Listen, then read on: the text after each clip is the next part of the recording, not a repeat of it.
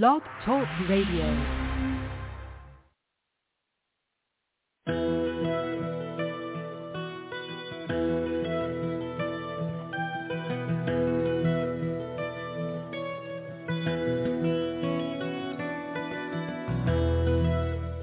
Welcome to the Keys of the Kingdom with Brother Gregory of His Holy Church.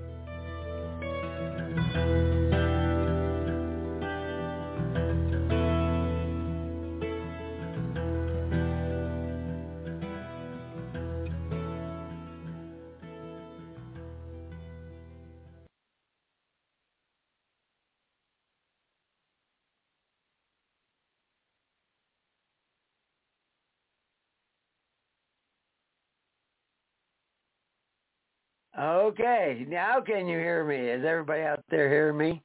I have the chat room open if anybody wants to get into the chat room. So for some reason or other, they go back to an old setting at the studio, and I don't know how to stop them from doing it. But I had checked it just before we went on air, and somehow or other they changed it back again. So everybody should be. I'm going to double check that. Yeah, yeah, it says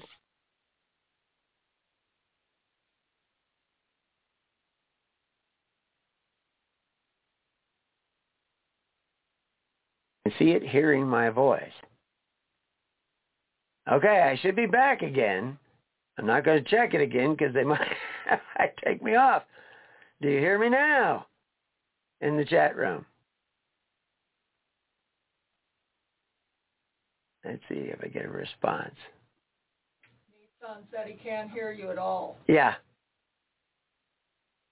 Okay, now he can. Okay somehow or other they're changing that mic back. So if I'll keep the chat room open, if for some reason those monitoring from the chat room, uh, the voice goes out, you let me know.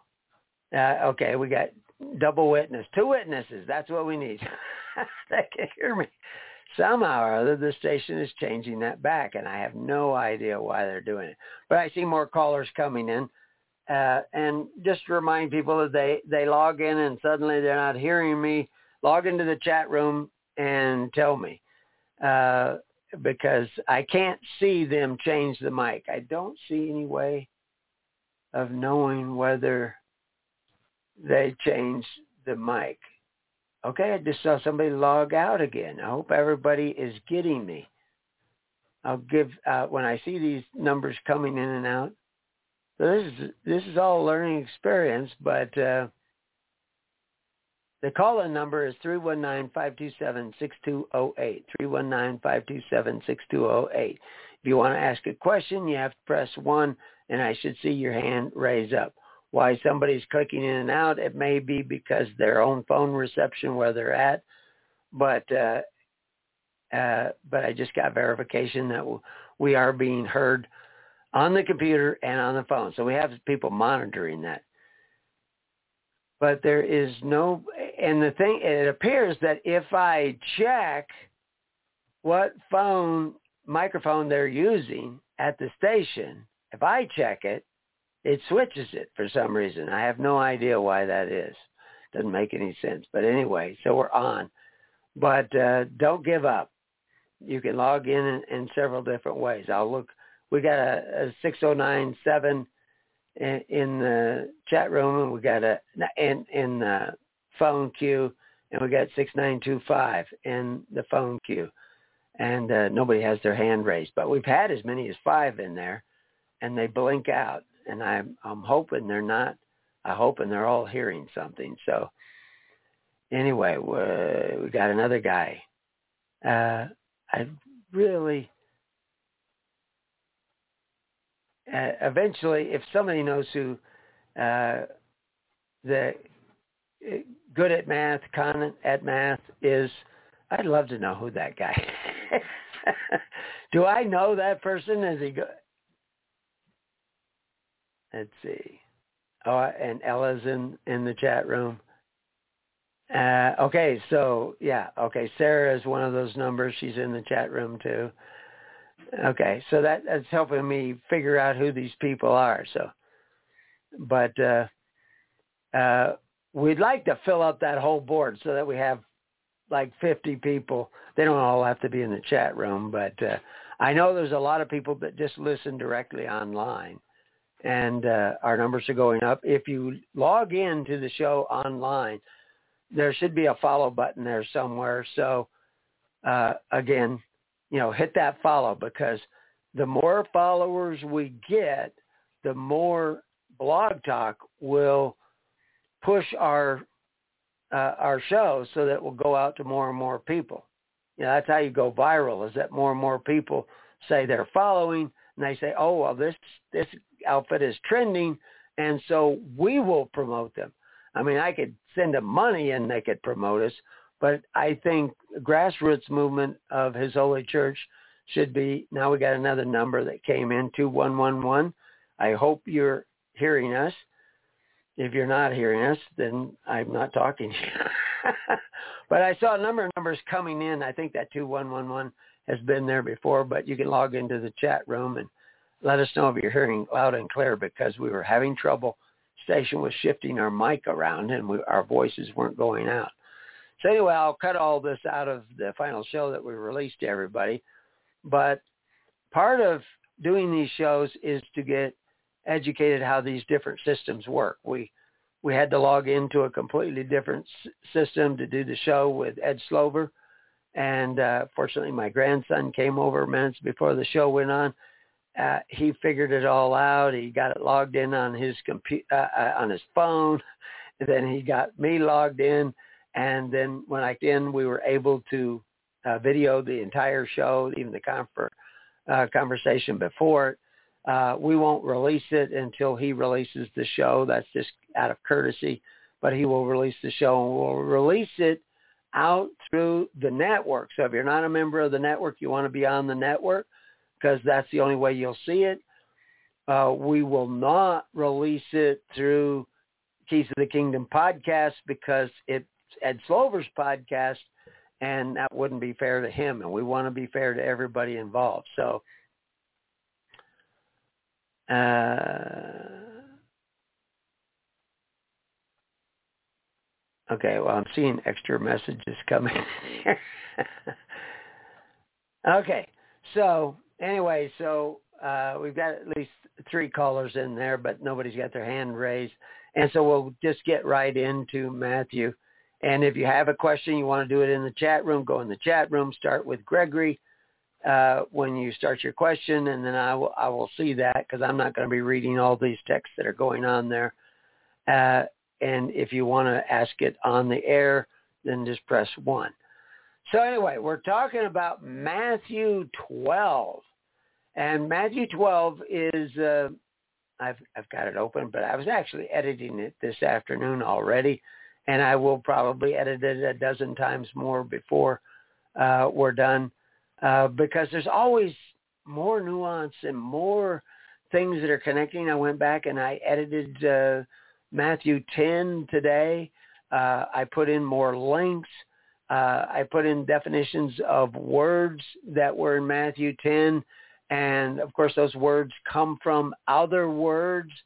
And so therefore, that meant I put in, I, put in several other uh, definitions that you can link to because, you know, I don't want you to believe me. I don't even want you to believe all the data that we give you, all the information, all the definitions we give you. We give you common definitions that are in uh, biblical concordances so that we're not making things up. Now, I don't believe that all those concordances are as accurate as they should be. Uh, like Young's analytical uh, concordance or even Strong's. Uh, the guys who put those together at the time, before they died, they thought, well, I probably should have changed this. I probably because more information was constantly being found out about how some of these words are being used at that particular time. Shifting the definition of these words can shift your ideology. But of course, Christianity isn't an ideology.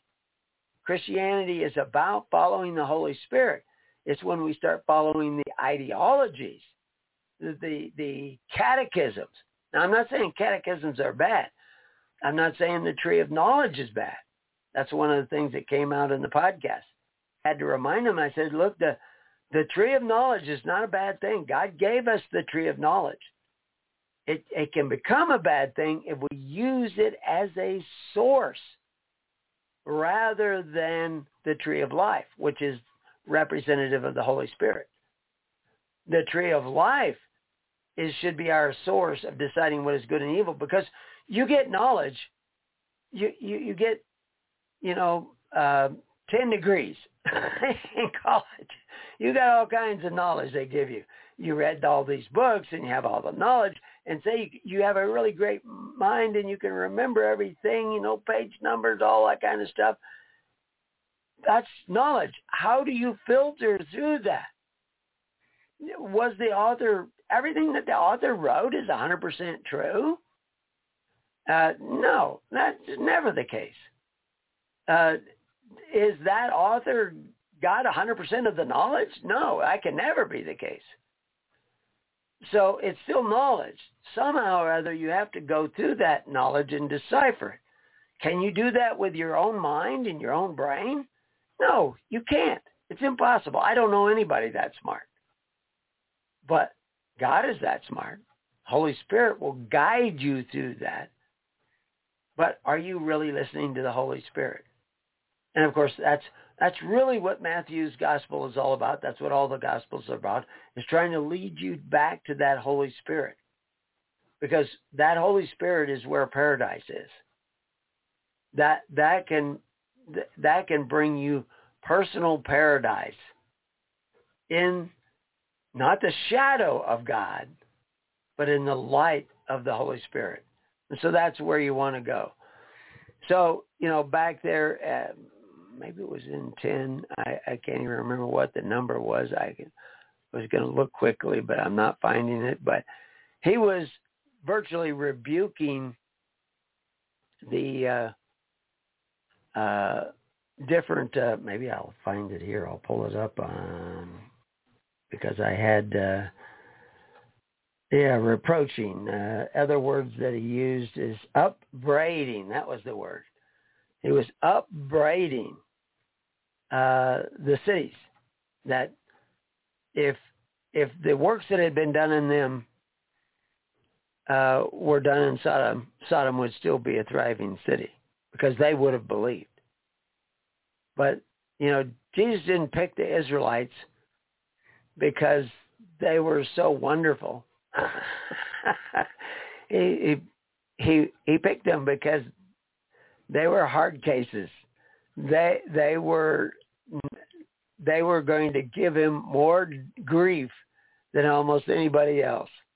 It wasn't because they were so receptive to it. There were people in the Israelites who were receptive, but a lot of them were uh, very obstinate, very uh, hard cases for accepting the true message of Moses, the true message of the prophets, the true message of Jesus Christ.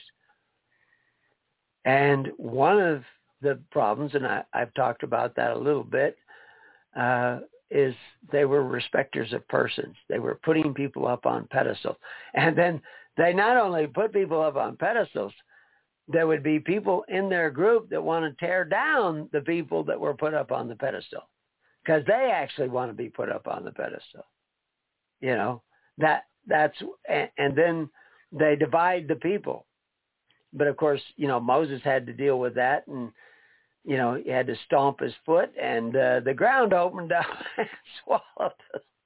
Uh, so you you don't want to be challenging the true prophets of God, but you can challenge me anytime you want, and that's why we give you the number so that you can call in and challenge us.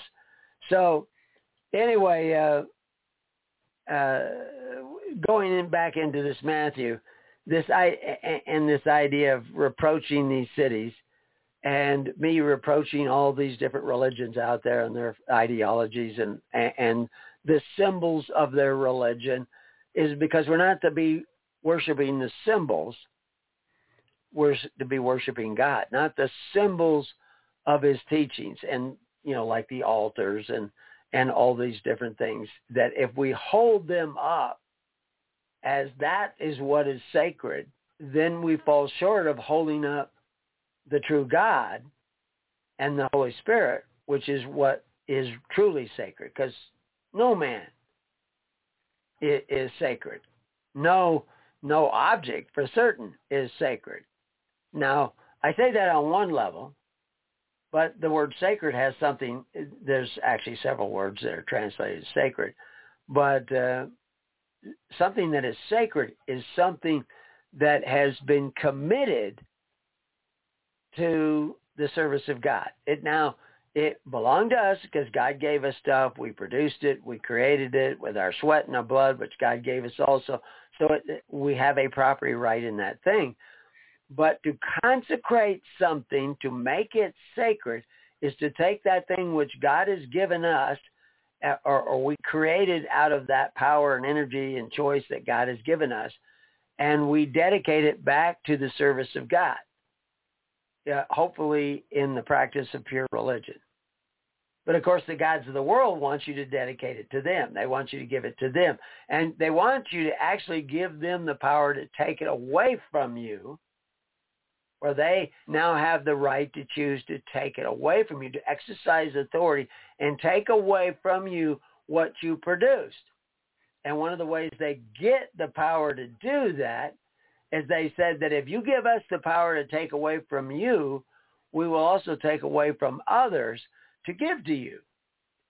Of course, you know, it's kind of like those commercials. If you watch TV, and I've seen some of these commercials, I, I've just, I'm just flabbergasted because I did, hadn't seen all those commercials before, but now I see them and I, and they say, we have this medication that will get rid of your psoriasis or, or whatever it is that you're having trouble with or, you know, some sort of discomfort thing that makes you look bad and you can't wear your swimsuit because you know, you got these skin problems. And uh, you can take this medicine. And it might cure it a little bit. It might clear it up a little bit. But it might make you go blind. It might uh, you might get tuberculosis. You you might get headaches. You you might get tumors. You you might become susceptible to inflammation. You you, you might die. But you can wear your bathing suit. you know, and, you know, uh, I hear all the warnings and I'm thinking like, I don't want to take that. but uh, uh, that that's kind of what they do with all, all these ideologies and stuff like that, and, and these these systems of social welfare. And of course, right away in Samuel eight, you know, God when they asked for somebody who could exercise authority, a king who could exercise authority and, and fix things for them so that they didn't have to do it themselves. Uh, God said he'll give it to them. Now they've already turned their back on me. They haven't turned their back on you, Samuel, but they've already turned their back on me. Give it to them. Because guess what?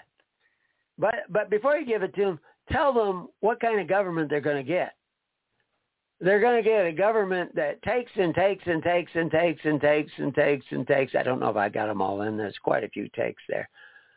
They're going to make your children run before their chariots and all this stuff. And you're going to cry out eventually because of all the taking from your government.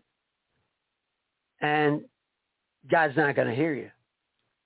So if you're in a government, wherever you are, if you're in Australia, I don't see any Australian numbers showing up, but there could be people listening. And I know there will be people in Australia that listen to the show and other countries. Uh, I, I have somebody over in England today. And uh, so th- they, they can hear all these shows.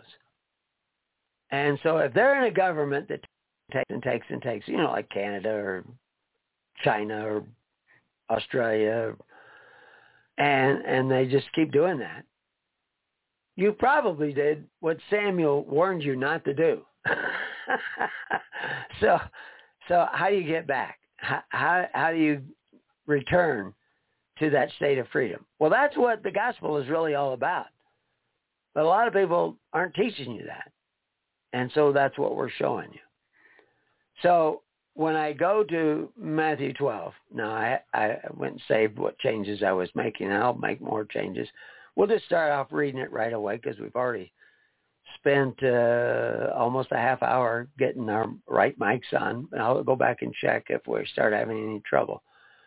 But verse 1, at that time Jesus went on the Sabbath day through the corn. It wasn't real corn. It was grain of some sort. They didn't have corn over there yet. And his disciples were hungered and began to pluck the ears of the corn and to eat it. There's probably shocks of barley.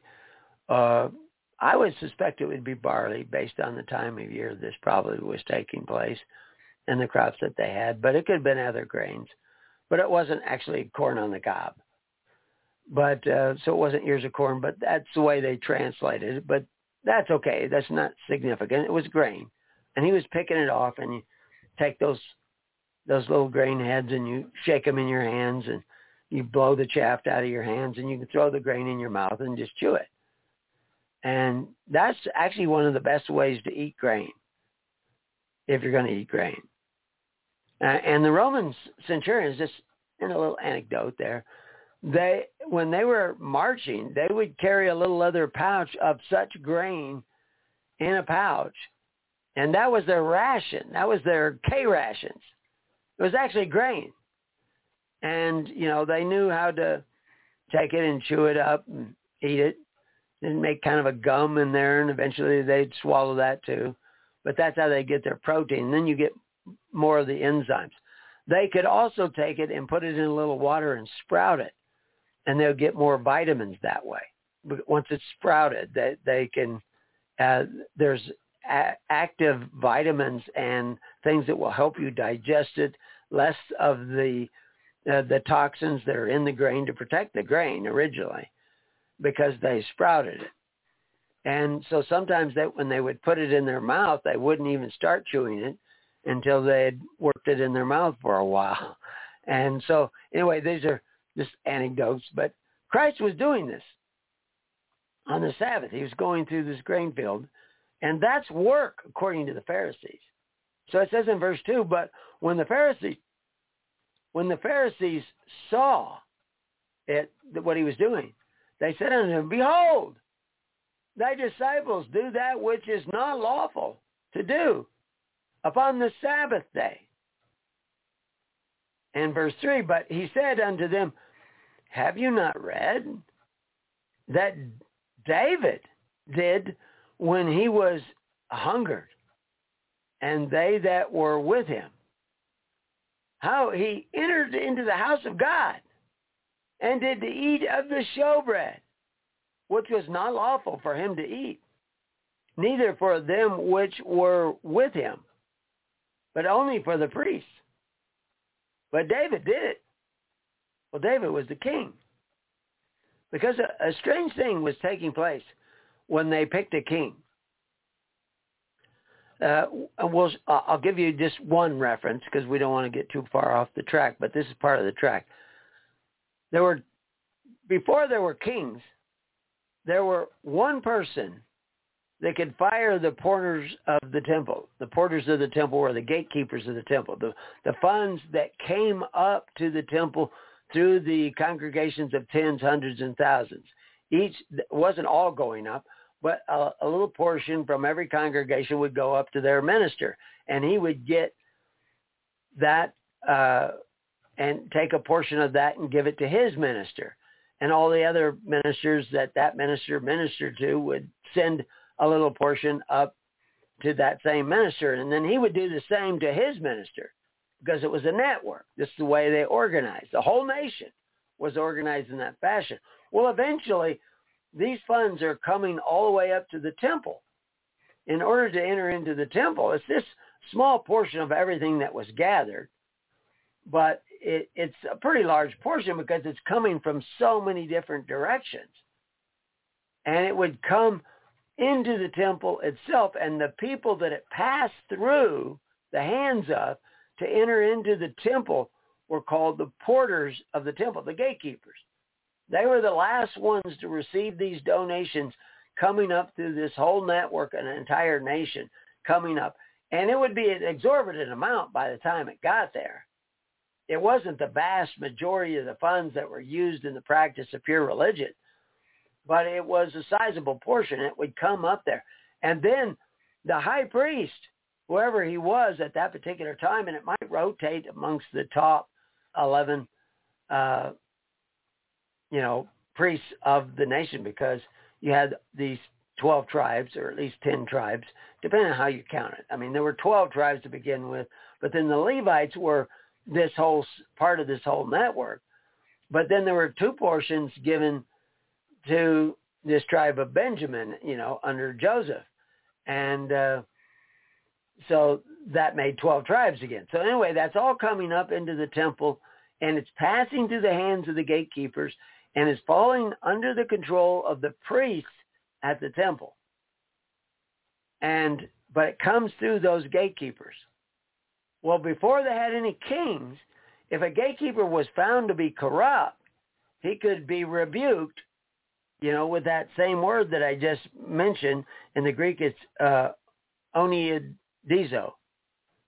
He can be reproached. He, he can be upbraided because he's not handling those funds right. He can actually be discharged. And then the ministers that had picked him will have to pick another one because when he's discharged, everything that comes through him is not re- going to be received by the the priests in the temple.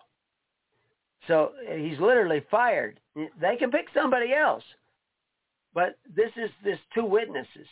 You know, I mentioned that at the beginning of the program. I don't know if I'll leave that in the recording, but everything has to be established by two witnesses. Well, the one witness is the guy who picked him, which is actually 10 guys picked him. And the other witness is the priest who accepted their choice. They they looked at amongst themselves. They found a man they trust, and they put him over this job. And now he applies to be that or, ordained minister, ordained by God. But the priest above him can say, "I don't want to have anything to do with you. I will not accept your gifts." even though it's representing many thousands of people by the time you get up to the temple. He's gonna he's gonna reject it. I won't I won't touch a, a single denarii of your gifts, a single lamb that you bring to the temple, because I believe you're corrupt. Now, before he gets to that point, he could just say, you know, you're doing this and you really shouldn't do that, and give him an opportunity to repent and do do something different. Have that conversation and discussion. He could bring it before the Sanhedrin and say, you know, he's doing this. I don't really think he should do that and get their input too and all this. But eventually he may come to the conclusion, I cannot accept what you're doing. I think you're pilfering. I think you're abusing your position as a porter of the temple, as a gatekeeper of the temple. And I have to denounce my recognition of you. And the way I do that is I'm not going to accept any more from you. Now this puts the burden on everybody down below to straighten this out. This is why they went to have a king. It's because there were certain priests who were taking bribes. Go back to Samuel 8. There were priests that were taking bribes. And they were letting people stand in the gap of the porters and not firing them, not challenging them, not rebuking them, not reproaching them. And so they said, well, let's get a king. And a king will take on that responsibility, at least part of that. They also wanted a king to be the, the commander-in-chief of their military because there were these other problems going on. But the king was going to have both of those positions. And at the time of David and the time of Samuel, there were two people now who could fire the porters of the temple. The high priest and and the king. David could fire the porters of the temple. And then the people would have to pick new guys. He can he can just arbitrarily put new guys in position. Uh, he could accept who the people pick. You know, it's kind of like an electoral college kind of thing. I mean, we still see remnants of that in the United States government. You know, somebody picks uh, somebody who's going to be on, uh, you know, the Supreme Court or in some office, uh, you know, cabinet office member or whatever, and they they pick them. They have to appear before either the Senate committee or Congress, or maybe in some cases both, and be approved. And they may approve them, they may not approve them. If they don't approve them, they got to pick somebody else. So that concept is still around. But of course, I'm not saying by any shadow uh, of definitions that the kingdoms of the world operate like the kingdom of God. But they got this idea from somebody else. And it actually goes even far back if we look at the, the real institution of God, which is the family we talked about in the morning program. Prodigal son wanted to do something that the father did not approve of. Father gave him his inheritance and said, well, you go do what you want. You know, this this is all I'm going to give you, but you take it and you go do, make your own way in the world. But he went off and he made real bad choices. And he stayed way out in the world, making bad choices until he ended up eating the the cobs of the you know the chaff of the wheat because it wasn't corn again uh in the story because they didn't have corn over there. but he, he began to uh, even eat that. It started tasting good to him as he wallowed with the pigs and fed the pigs of the guys that he became a servant of. And finally he decided, I'm going back to dad. He repented. He went back to dad to be, now if you listen to the whole story, I didn't mention that this morning, uh, or whenever I talked about it last, it might have been on uh, Silver's podcast. But he went back to be a servant in his father's house. He didn't go back to get his inheritance. He already squandered his inheritance. He had no right to come back to his father's house. He, he'd taken his right and wasted it. But he came back to be a servant in his father's house. His father runs out to meet him and welcomes him with open arms because he's the sheep that is returning to his father's house. And, and, and he's willing to share with him again. And the other brother began to, you know, be jealous of this. And of course, there's several parables where we talk about people, you know, the laborers who labored in the field for all day long in the hot part of the day. These other guys that come along at the last minute, and you you give them the same reward that we, we give us. Now, well, I haven't taken away from your reward. I'm giving you what I promised you. But I can choose to give to anybody else who comes along whatever I choose to give them. You don't have power over that choice.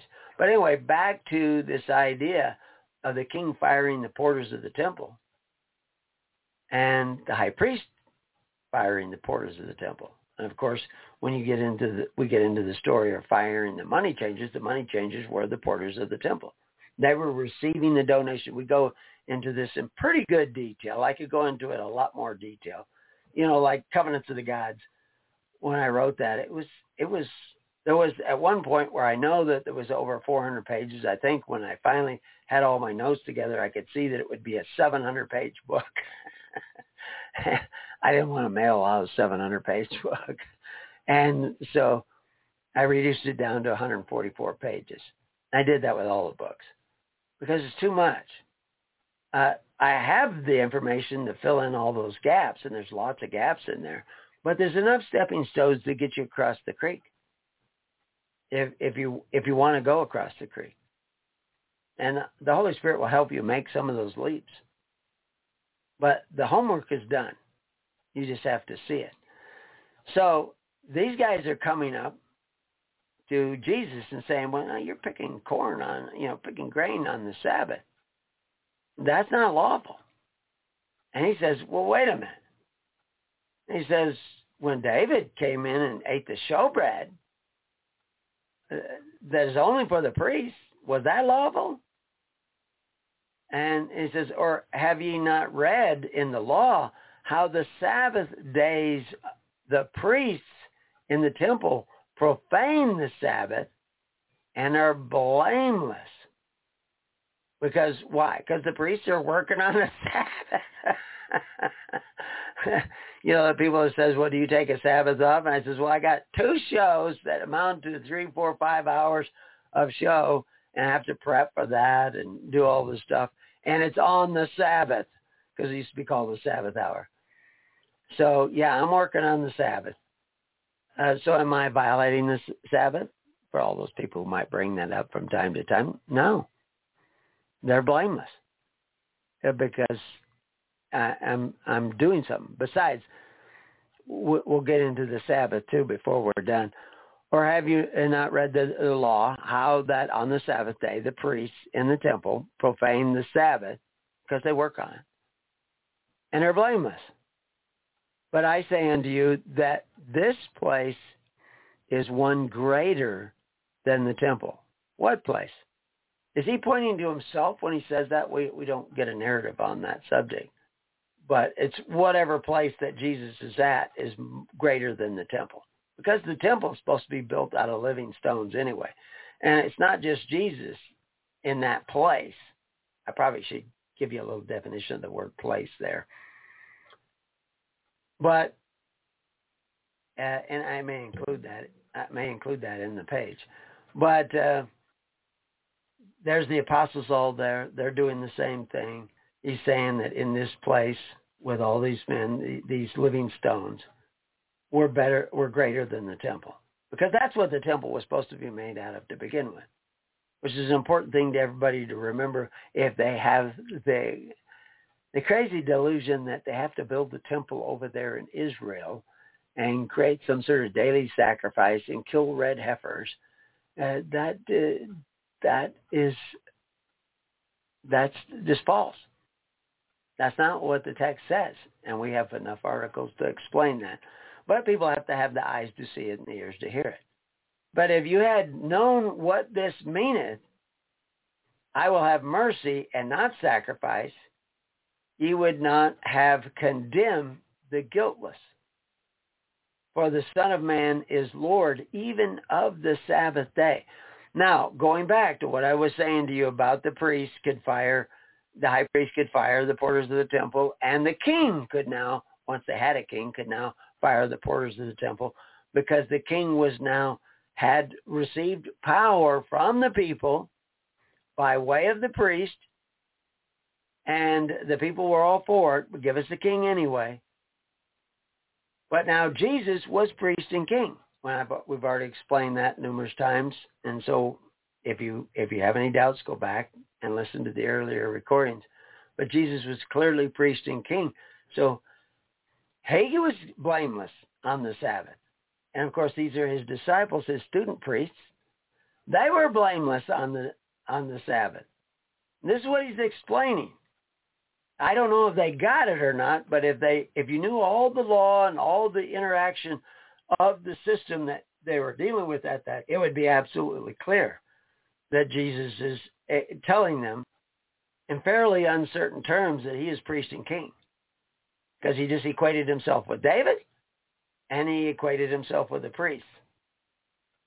And he actually even equated himself with the temple. That he is the temple. and that his heart is the veil that is between you and, and the sacred place of the temple. Because Jesus is always taking people out of the idolatry of those who worship the symbols, but not the God that the symbols represent. Because they've unmoored the symbols from their meaning and just put the symbols up there. And like I said this morning, leaven is a good example of that the leaven of the Pharisees. The leaven, that's a symbol, that's a metaphor for cruelty, exercising authority, and not providing mercy, but sacrifice. I mean, FDR got everybody sacrificing, but and he called it mercy when he established legal charity through the Social Security system. But it wasn't mercy because he couldn't give you anything that he didn't take away from somebody else. He took it away because he was part of that government of taking and taking and taking and taking. We didn't have income tax for individual labor before FDR, before 1933, June 5th, 1933. Not an individual's labor. Corporations had to pay income tax and fiduciaries of corporations, but not individuals. But of course, when they started it, nobody hardly even noticed because you would have to be making, you know, ten thousand dollars to have to owe any income tax whatsoever in 1933 and even 34, 35. You'd have to make $10,000. Well, at that time, you could buy three homes, furnished homes, for $10,000 in 1933. Even, even up into 1945, you could buy a furnished home, Nebraska, good neighborhood, uh, oak floor, maple cabinets. Was it maple floor and oak cabinets? I can't remember. With dishes in the cupboard, three bedroom, upstairs, downstairs, well-built home, solid home for $3,500. $3,500. Well, you would have, you could buy three of those homes for $10,000. Now, now what does a home in Nebraska cost? $200,000, $250,000, $300,000 in that same neighborhood, you know, well-built, good neighborhood. Well, that would mean you shouldn't have to pay any income tax unless you're making $900,000 a year. But that's not what's happening because you've been suckered. But what you are now bound in, because your parents have taken benefits and your grandparents have taken benefits, and, chances are your parents didn't provide all the social welfare for your parents. They got it from Social Security. And you may not be doing it all for your parents because you've taken the advantage. You now owe the tax.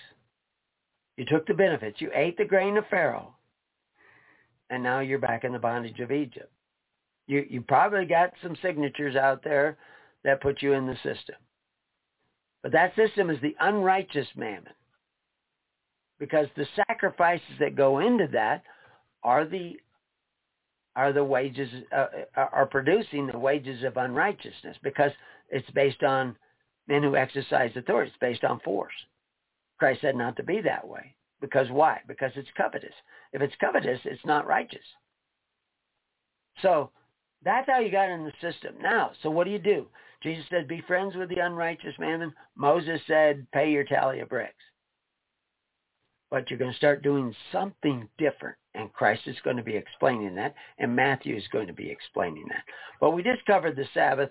I'm just, I, there's several links on that page. If you go to Preparing You, you can find that page. And several links that will take you to an article on the Sabbath. Sabbath has nothing to do with a day, except symbolically. It has to do with a day. But it really has to do with a way. The day has to do with a way. And that way is that you work first and then you get the advantage of your work. You don't get the advantage of the work before you've done it. That that and it, explains that in the Ten Commandments, but people just kind of miss that. He worked. God worked six days, and then he took his day of rest. He took the advantage of the work that he's already done. He didn't take the advantage of the work before he did it. Today, everybody takes the advantage of things that they haven't paid for yet. The Sabbath is about debt. Now, when Jesus was talking about it in the context of the queries that were coming from the Pharisees, he was expressing a different part. He wasn't explaining the Sabbath. He was explaining that he is blameless and, all his apostles are blameless for doing this work on the Sabbath because the priests are, are blameless for doing work on the Sabbath. So he just told them in a roundabout sort of way, it should be clear enough to them because they know how it works. Uh, they they didn't have any more questions after that. that these apostles are going to be the new priests. So this is right in line when he says that I'm going to take the kingdom away from you guys and appoint it to another. Well, now he just said who he's going to be appointing it to. His disciples who are going to be the new priests. And it's not going to belong to the, the Jews that follow the Pharisees anymore. Because the, the Pharisees are sitting in the seat of Moses. But he's going to take them out of the seat of Moses. And he's going to give that seat to his apostles. But now we'll, we'll go into that in more detail when we get to it. But he's going to take them out with the words of their own mouth. multiple witnesses with the words of their own mouth. We have no king but Caesar. So when, when they said that, they're out. They're not Israel anymore. They're not even the princes of Judea, the remnant of Israel.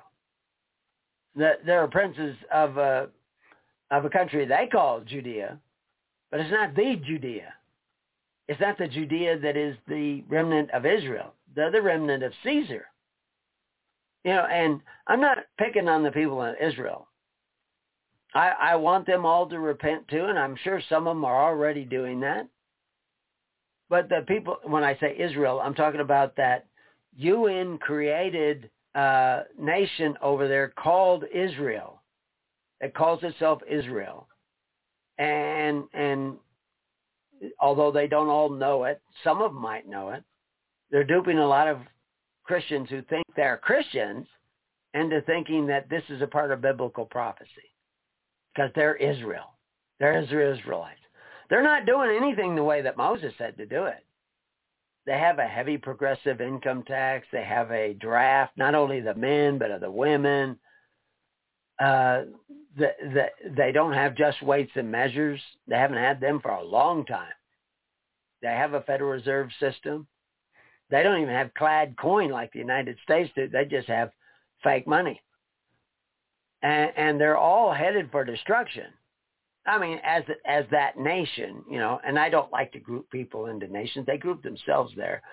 But I'm sure there are lots of people in Israel that would follow the ways of the kingdom if somebody showed them that way. And maybe I hope that God has somebody over there working, explaining the kingdom to them.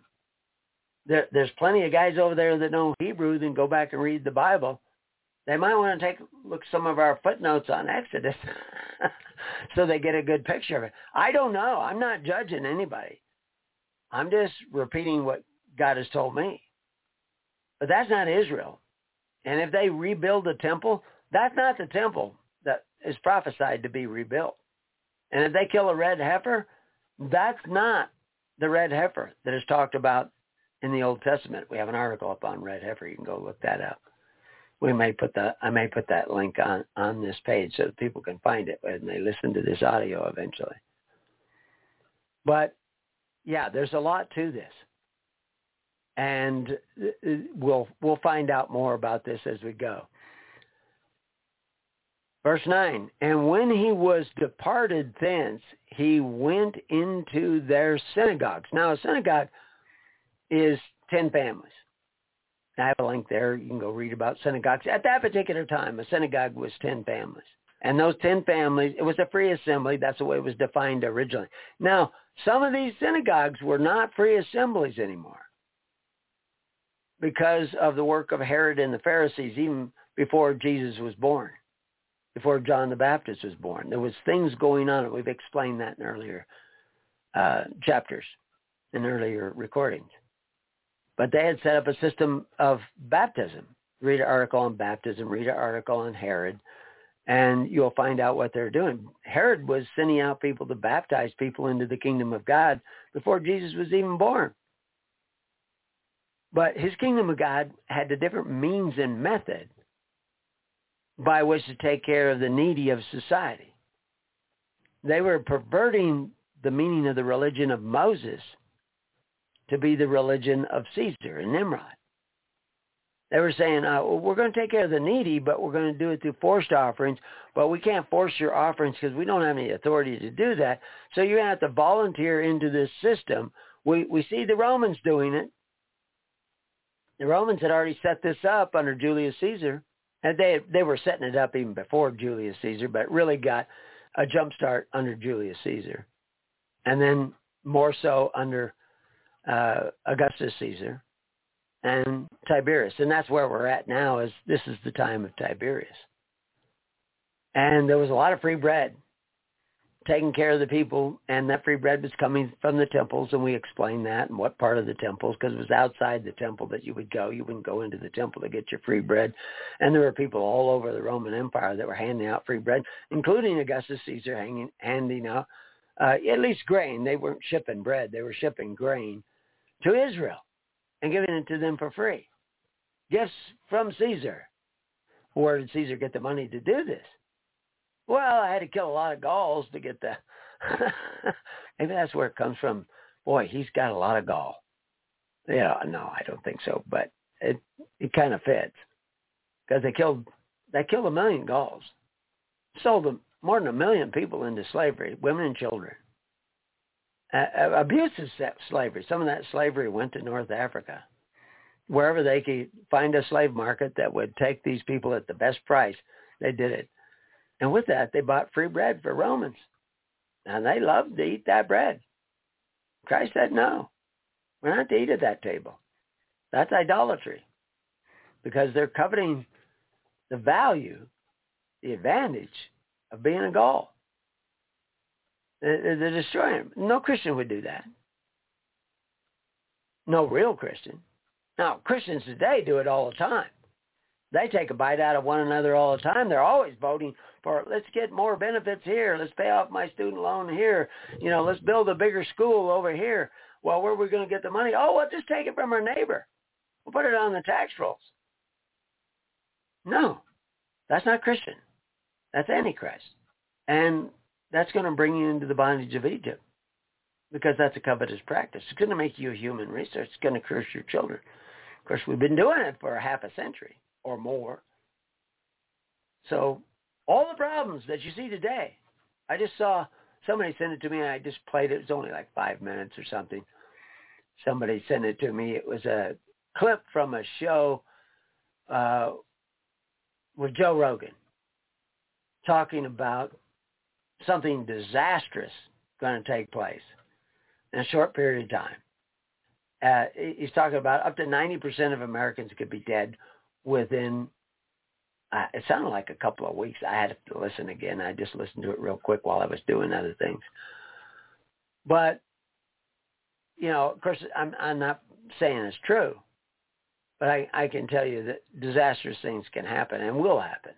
And uh, it's just a question of, you know, what you're you're to be a part of. Because God, and I talked about it briefly this morning, there is a source of mammon for us if us is doing what Christ actually said.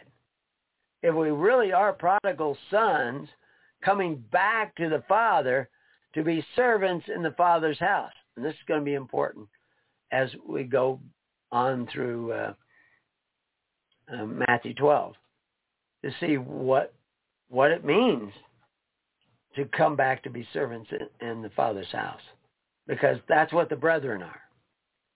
The brethren aren't everybody who says Lord, Lord. The brethren are those who do the will of the Father. That's one of the pages I was working on is the page Brethren.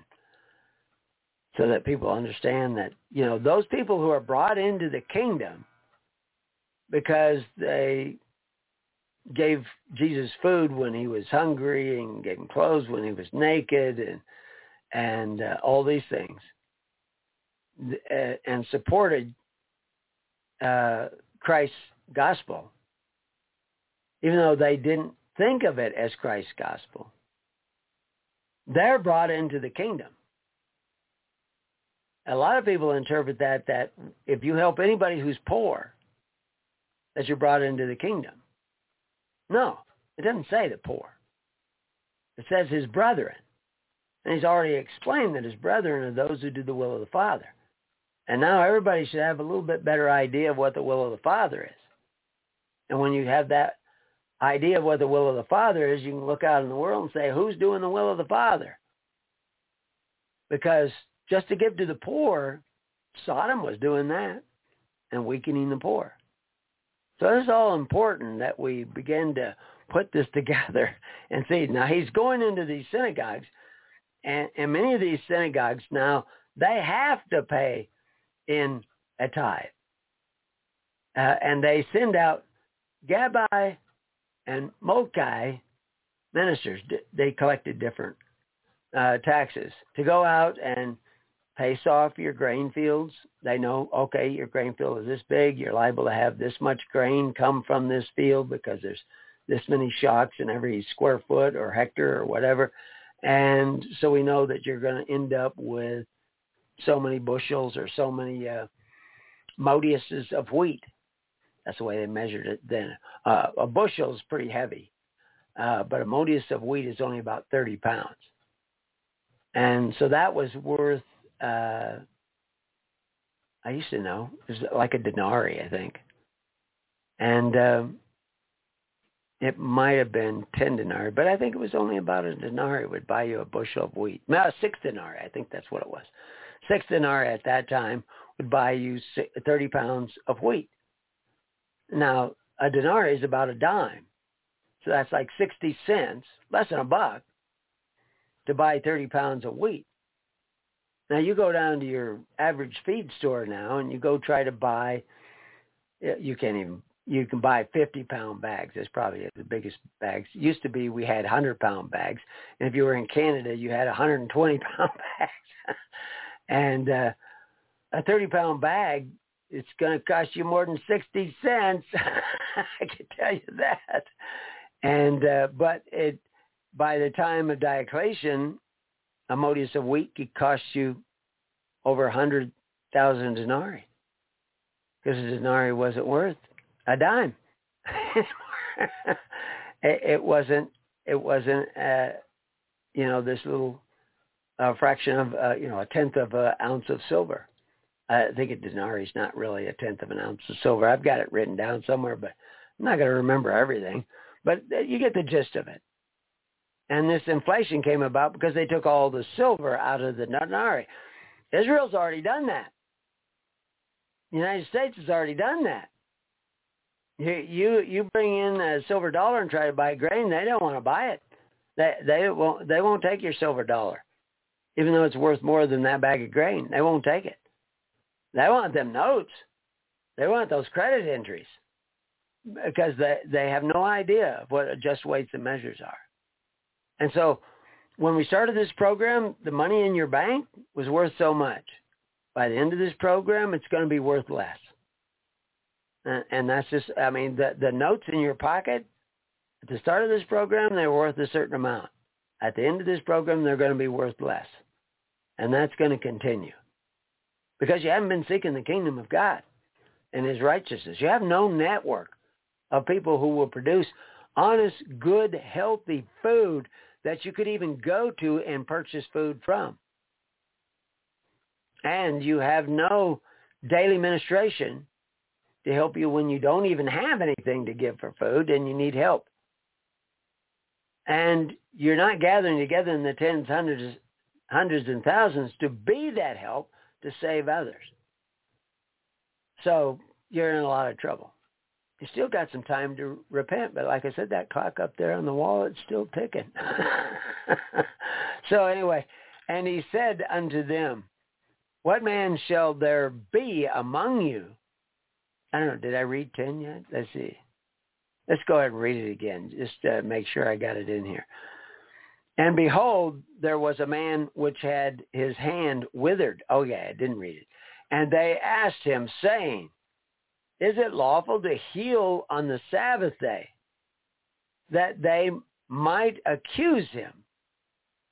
And he said unto them, What man shall there be among you that shall have one sheep, and if it fall into a pit on the Sabbath day, will not lay hold on it and lift it out? How much then is a man better than a sheep? Wherefore, it is lawful to do well on the Sabbath days. So, I mean, he just laid it out there. Now, I've, I've had sheep fall into water. Uh, water wasn't over my head at that spot, but it was deep.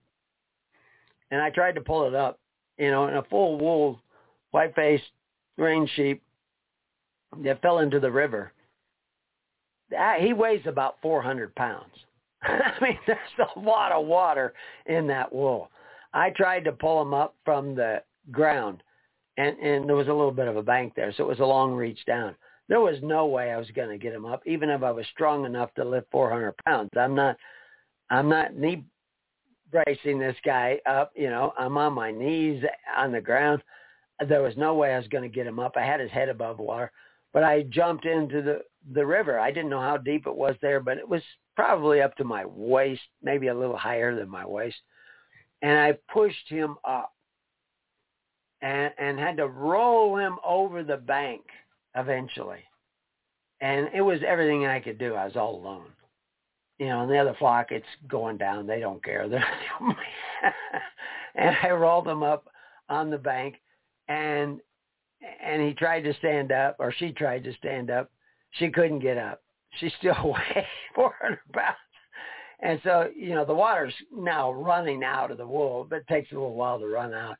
Eventually, by the time I was getting myself out, the sheep started to, uh, and that was a chore too, because I think I had overalls on at the time. I just, yeah, I did have overalls on at the time. And so I, I weighed quite a bit. And uh, finally got her up out of the water, and she finally got the water drained out of her wool enough that she could stand up. And she was still staggering because and the water was still dripping for quite a while until it caught up with herd. But uh, yeah, so that's work. So that sheep, I don't know if that was the Sabbath. Very possible it was the Sabbath because uh, I didn't go down by the river all the time. That was just one of the places I would take the sheep from time to time. And uh, but sheep don't like going in the water. It was a narrow path, and somebody else bumped her, and she got too close to the edge and fell in. Sheep won't jump into the water. And I always tell the story. I, I started read. I bought a book on Abraham, the Song of Abraham, I think was the name of it. I thought, well, I'll read that. That looks good. And I I didn't get to the first chapter, and it was talking about the sheep coming down to a river, and of course the sheep jumped into the water and the deepest part, as sheep will do. No, I closed the book. I never read any more book. I would have given me all kinds of knowledge that wasn't true. but that I had that from personal experience. That is not true. I can't. I, it's hard to get sheep to go drink out of the lake where it's a nice gradual down to the lake. Thirsty and they don't want to. That's too big a body of water. They do not want to go near that because they know they'll drown. Uh, they just know it by instinct. So you, you need you need to walk them by the still waters, you know, little creek where it's not too deep, and and then they'll go drink out of that. but if you don't know that, you won't get some of these references. But uh, you will, you'll get them all if you have the Holy Spirit. But so anyway, he's talking about getting them out. And I have another story about two calves. They did fall into a well. Uh, the well water came right up to the surface of the ground. It was an artesian well. But two calves fell in there, and I spotted them when I was driving by because I saw all the cows hanging around them, and I had to go out and I had to pull them out. I don't think I could. I I I got a rope and I roped one, and I was trying to pull out. These are these are you know, dry 450 pound calves. and I'm trying to pull them out and I am not getting them to drag out on dry ground. And I couldn't jump in that well. It was, I don't know, 15 feet deep. And uh, in jumping in with a bunch of calves, I just got kicked to pieces. Somebody else came by just at the right time, a one-legged guy, but he was he's a strong guy, and he saw me out there struggling, and he came along, and between the two of us, we got him out. And I'm pretty sure that was the Sabbath. And it, we couldn't wait till the next day. They, they'd been dead. they floated. So, yeah, you can do that. But they've perverted the use, the, the whole meaning of the Sabbath. And, and uh, yeah, you can do good on the Sabbath. So, is he saying that you can borrow money? Well, it depends on motivation. And you can. But it depends on the motivation. You trying to get out of work? Trying to avoid work? Or are you trying to do good? What is it? And are, are you being led by the Holy Spirit? Then he said, then he saith, he to the man, stretch forth thine hand. And he stretched it forth. And it was restored whole like the other. Then the Pharisees went out and held counsel against him, how they might destroy him. Why? Has he healed a guy? That they were so in love with their ideology. And of course he was preaching contrary to their ideology. So they had to destroy him. I mean, this is their, going to be their motivation. Because, you know, love me, love my ideology. Love my ideology equates to love me. Love my delusion or you don't love me. Love my delusion or you are my enemy. Well, of course, we see that every day with the liberals. That if you don't love their delusion, if you don't use their pronouns, if you don't do all the, you know, you get get their medical treatments, experimental medical treatments. If you don't do that, you hate them, and they want to see you destroyed. They want to hold you down and force you to take their poison. And, and you've just seen the tip of the iceberg on this. You're not. They're not done with this because they're all about force. But now we go over to the conservative side which is still left of righteousness, what, if they had the opportunity, and they may be taking power here in the next election, they're just going to lead you. And the problem is, is they're more efficient at, you know, the, the, the left is way more organized, but the the right is more likely to get it done. It's like, you know, there's a lot of women who try to commit suicide, and there's a lot of men who try to commit suicide. But there are more successful men that commit suicide than women. Well, the left is the women.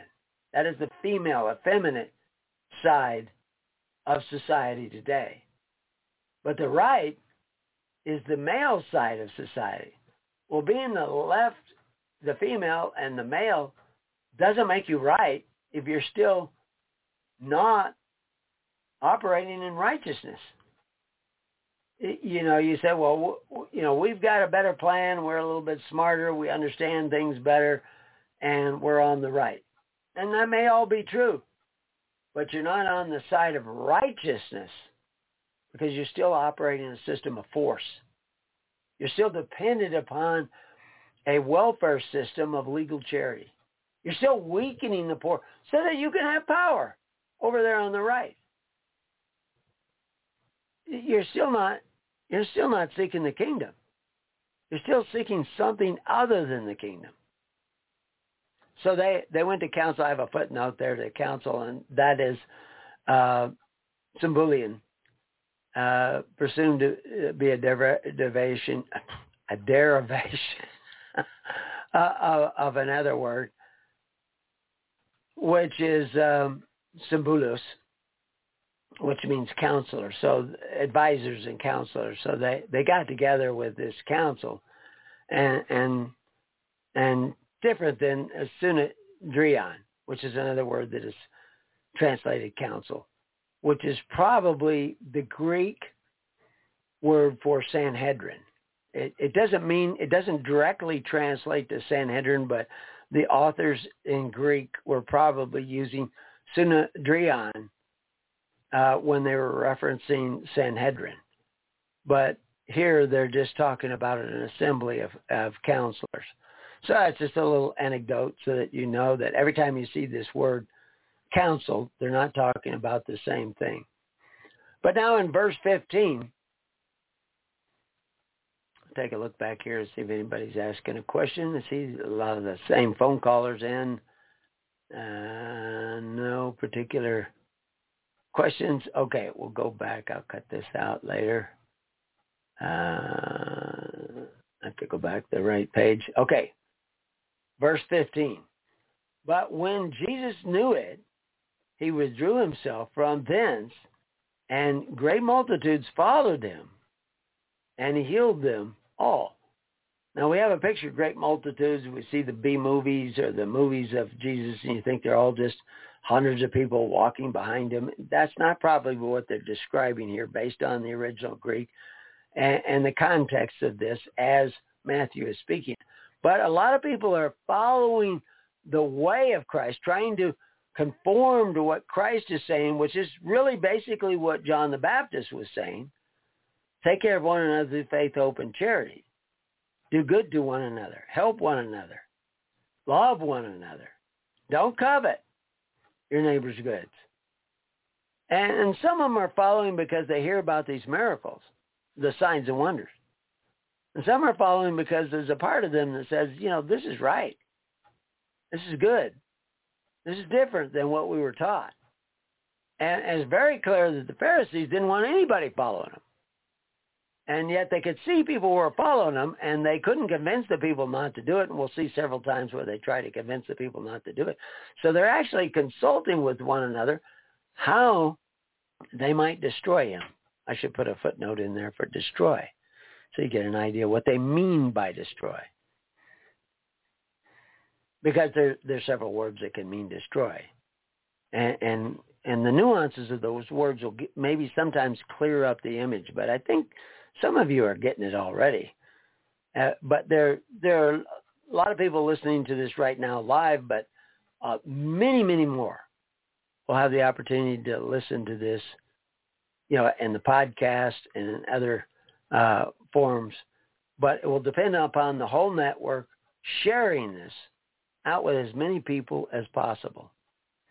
And I know it's different than a lot of people are used to hearing, but we have hundreds of audios, hundreds of pages, thousands of footnotes, so you can check it out yourself. Now, a lot of people, no matter how much, they're just not going to see it. Uh, I always remember when I first wrote the pamphlet, Romans 13, which is just like, just kind of a summary, 5,000 word summary, little tiny pamphlet, because the people were asking me about Romans 13. And I just wrote this little pamphlet. And it, there was a lot in it but uh, somebody went and shared it with somebody from his church, not capital H his church, just this guy's church, and he and he read it. And I, I can't remember. I've I've told this story before. I was trying to remember the exact word that he used, but he said this, this is crazy. That's it. I write five thousand words. Why? Exousia actually means liberty. Let every man remain subject to the higher liberty because all liberty is of God. Isn't all liberty of God? Absolutely.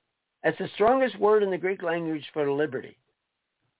That, that's well known by any Greek scholar.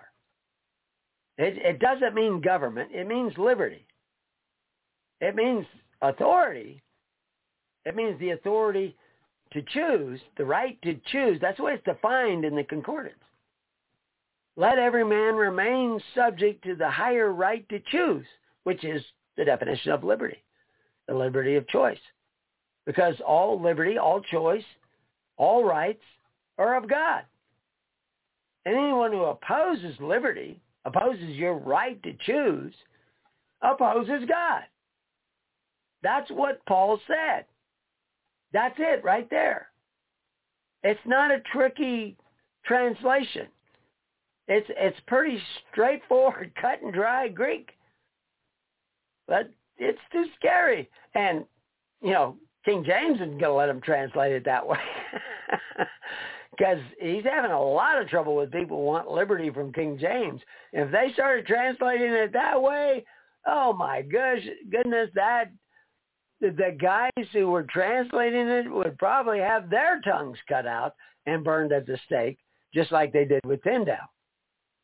So no, they're not going to translate it that way. But you can look at it yourself. Now we've got a whole book, Higher Liberty, free online. Freely came to me.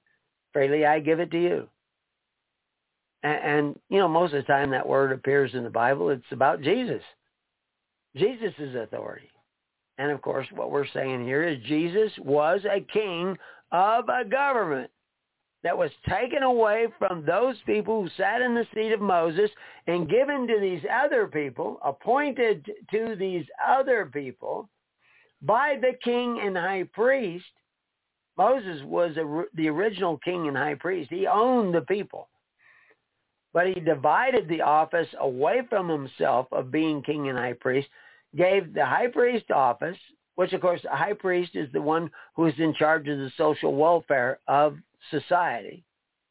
He gave that to his brother. And, and he, even though when his brother kind of betrayed him at times, he left it in the hands of his brother. He didn't take it away from his brother. And, you know, like he could have stayed king, ruled over the people, but he said, no, I want, first he did, he turned the courts over to the people. So that there, the people, every congregation was a jury, and they could decide fact and law. If they didn't decide it well enough, if somebody thought it was an unjust verdict, they could take it and appeal it to the the cities of refuge. And again, what's the cities of refuge? What's a polis of refuge? Of course, that's the Greek word polis. But that that was the Levites. What was the job of the Levites? Charity. They were men of charity and mercy. That that that was their livelihood. The more charitable and more merciful and wise they are with the gifts that were given to them by the people, freely given to them by the people, the more likely they would continue to hold office if the people's heart was in the right place. And the Levites' heart was in the right place. Well, now if you were you were tried and it was, you know, a bunch of bigots holding a grudge against you or your family, you could appeal to them and nobody could touch you while you were appealing to the city of refuge. You didn't have to be a real fast runner. You just had to appeal to them. And anybody who killed you could be charged with murder because you had appealed to the cities of refuge. Until the cities of refuge kicked you out and said, oh, no, we reject your appeal. Or as long as you were appealing to them, they could say, no, this that verdict was invalid and you can't kill this guy. You can't do it. And we have a whole article on it if you want to learn more. But this was God's system of justice. If you didn't have two eyewitnesses, you can't convict that guy of murder. You had to have those two eyewitnesses. Now, you can still have the trial, and you can have circumstantial evidence. Nobody has to do business with you again. Nobody has to come to your aid again. They don't have any obligation. You don't you don't get any social welfare anymore if they think you're guilty. And that's an individual call of the ministers who are in charge of social welfare, of the people who are in charge of picking the minister, uh, the people who want to sit down and listen to you and they they think you're a murderer. They can tell you, I think you're a murderer. I don't want to hear anything you have to say. You can still say it, but you can't interrupt them when they're talking. And so you become an nobody will do business with you. They they don't have to sell you food. They don't have to help you. You become an outcast. And they can tell their ministers, the stones of the altar, that guy's a murderer. That guy's a wife beater. Now, we don't have two eyewitnesses, but we have enough circumstantial evidence. We don't want you to take care of them in their time of need and they they could literally that would be a way to describe what would just happen when the people all agree to this and stand up for what's right. They that guy was just stoned. They didn't hit him with rocks, but the stones of the altar are not going to feed this guy when he's hungry. They're not going to help him when he has need. They're not going to take donations from him either. He is outside the camp. Now there's two ways of stoning. You can do it up against a wall inside the camp and you can do it outside. And, you know, maybe he repents and people will bring him back. It depends on the seriousness of the crime. And these are the judgments. Your right to choose. Now hopefully you're listening to the Holy Spirit in this and not just angry or, you know, all worked up and emotional that you're actually listening to the Holy Spirit because that guy may repent. And there may be all kinds of circumstances that that are different with every case. So so you have to take a look at that and you have to listen to the Holy Spirit. But that's how they're judicial. So Moses turned that judicial part of society over to the people on a grassroots basis. He wasn't appointing judges over these people. Uh, I know a lot of times it says he was appointing rulers, but if you go look at the Hebrew, there's the word sar resh resh, and then there's the word sar resh. The Levites and even other people were rulers over what they were freely given.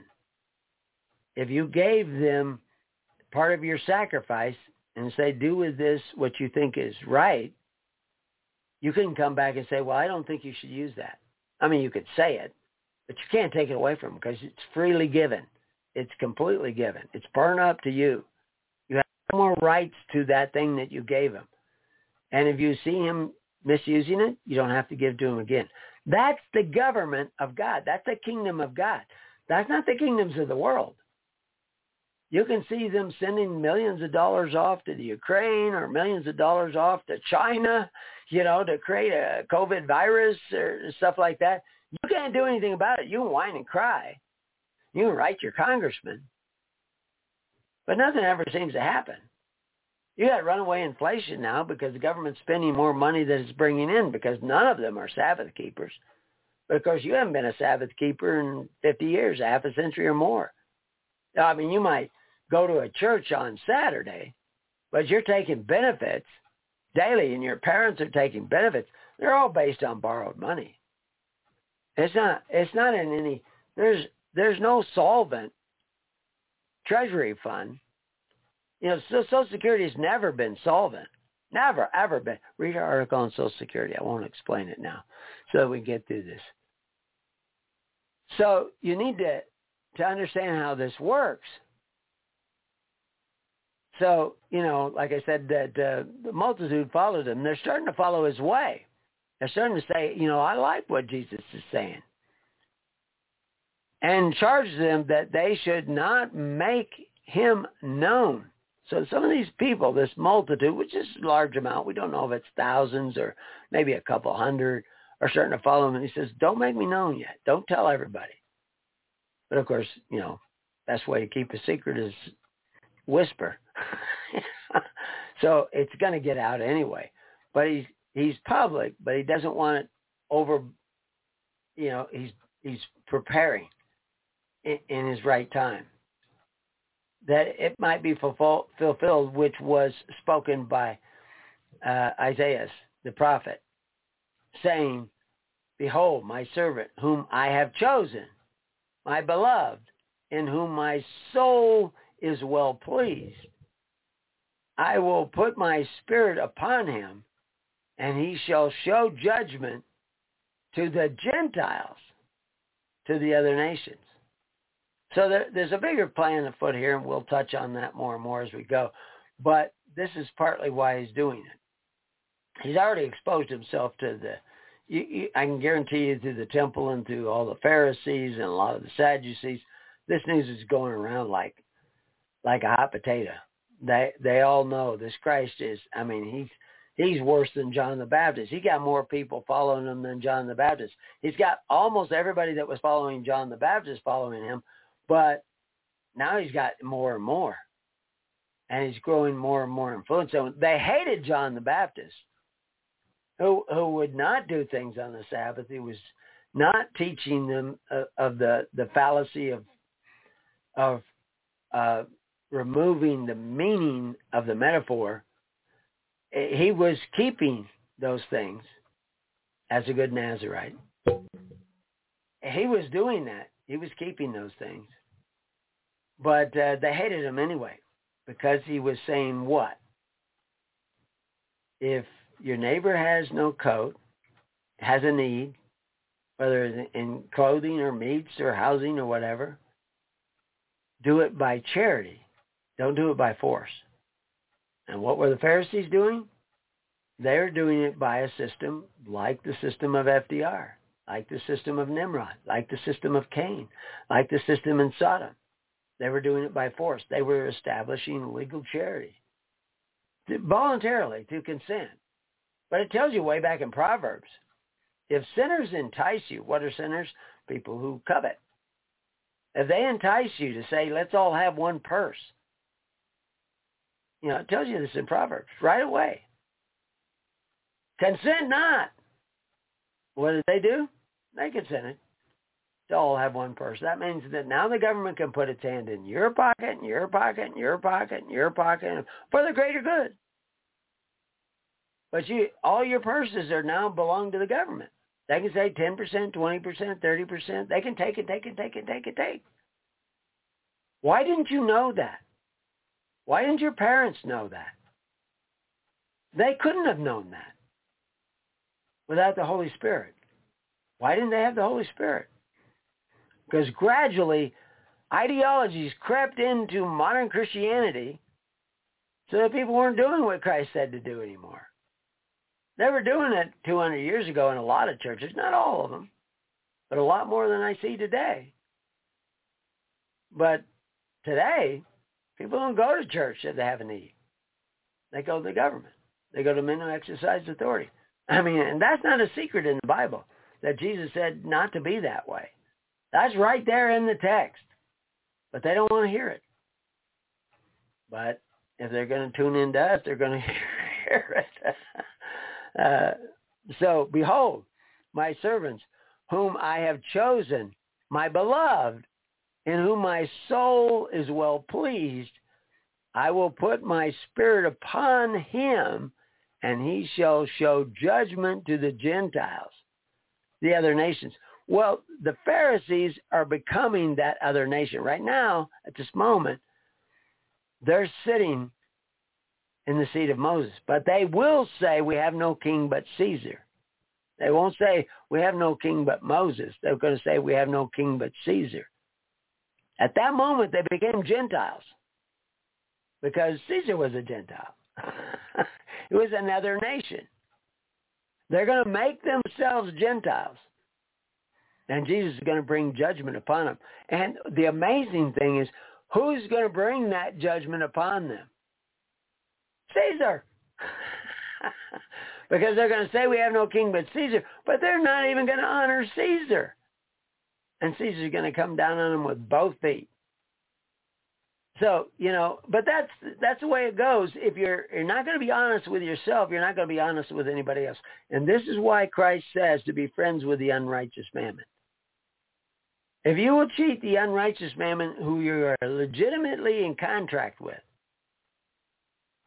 you're going to pay the price. You're going to have trauma. Now, I'm not I'm not judging you because everybody comes at this different and they're trying to find the truth and they're willing to risk all because they're trying to find the truth. That's a good thing. But they have to be as wise as the serpent. And so that's why I'm coming along with all this data and information. There is a way out of the system, but it's not an easy way. There's a burden with it. We talked about that this morning. But that burden will be light compared to the burden that's coming to all those who want to keep following the ways of Cain and the ways of Nimrod and the ways of Sodom and the ways of Gomorrah and the ways of unrighteousness. There's a burden on them too. And we already see it getting greater and greater and greater. So, so we need to turn around our thinking. He shall not strive nor cry, neither shall any man hear his voice in the streets. So this is part of what Jesus is talking about. Don't go out and make me known. I'm not gonna I'm not gonna profess myself, even when he was before Pontius Pilate. And they said, Well, are you a king? He didn't say, I am a king. He said, Thou sayest it, I am a king. He's just bearing witness to what is already I mean, that's why he's there, because they think he's a king. The question is, is he the legitimate king? And of course Rome has the right to decide that if Israel has a legitimate contract with Rome to make that decision. And we've already told the story why that why that contract was not legitimate.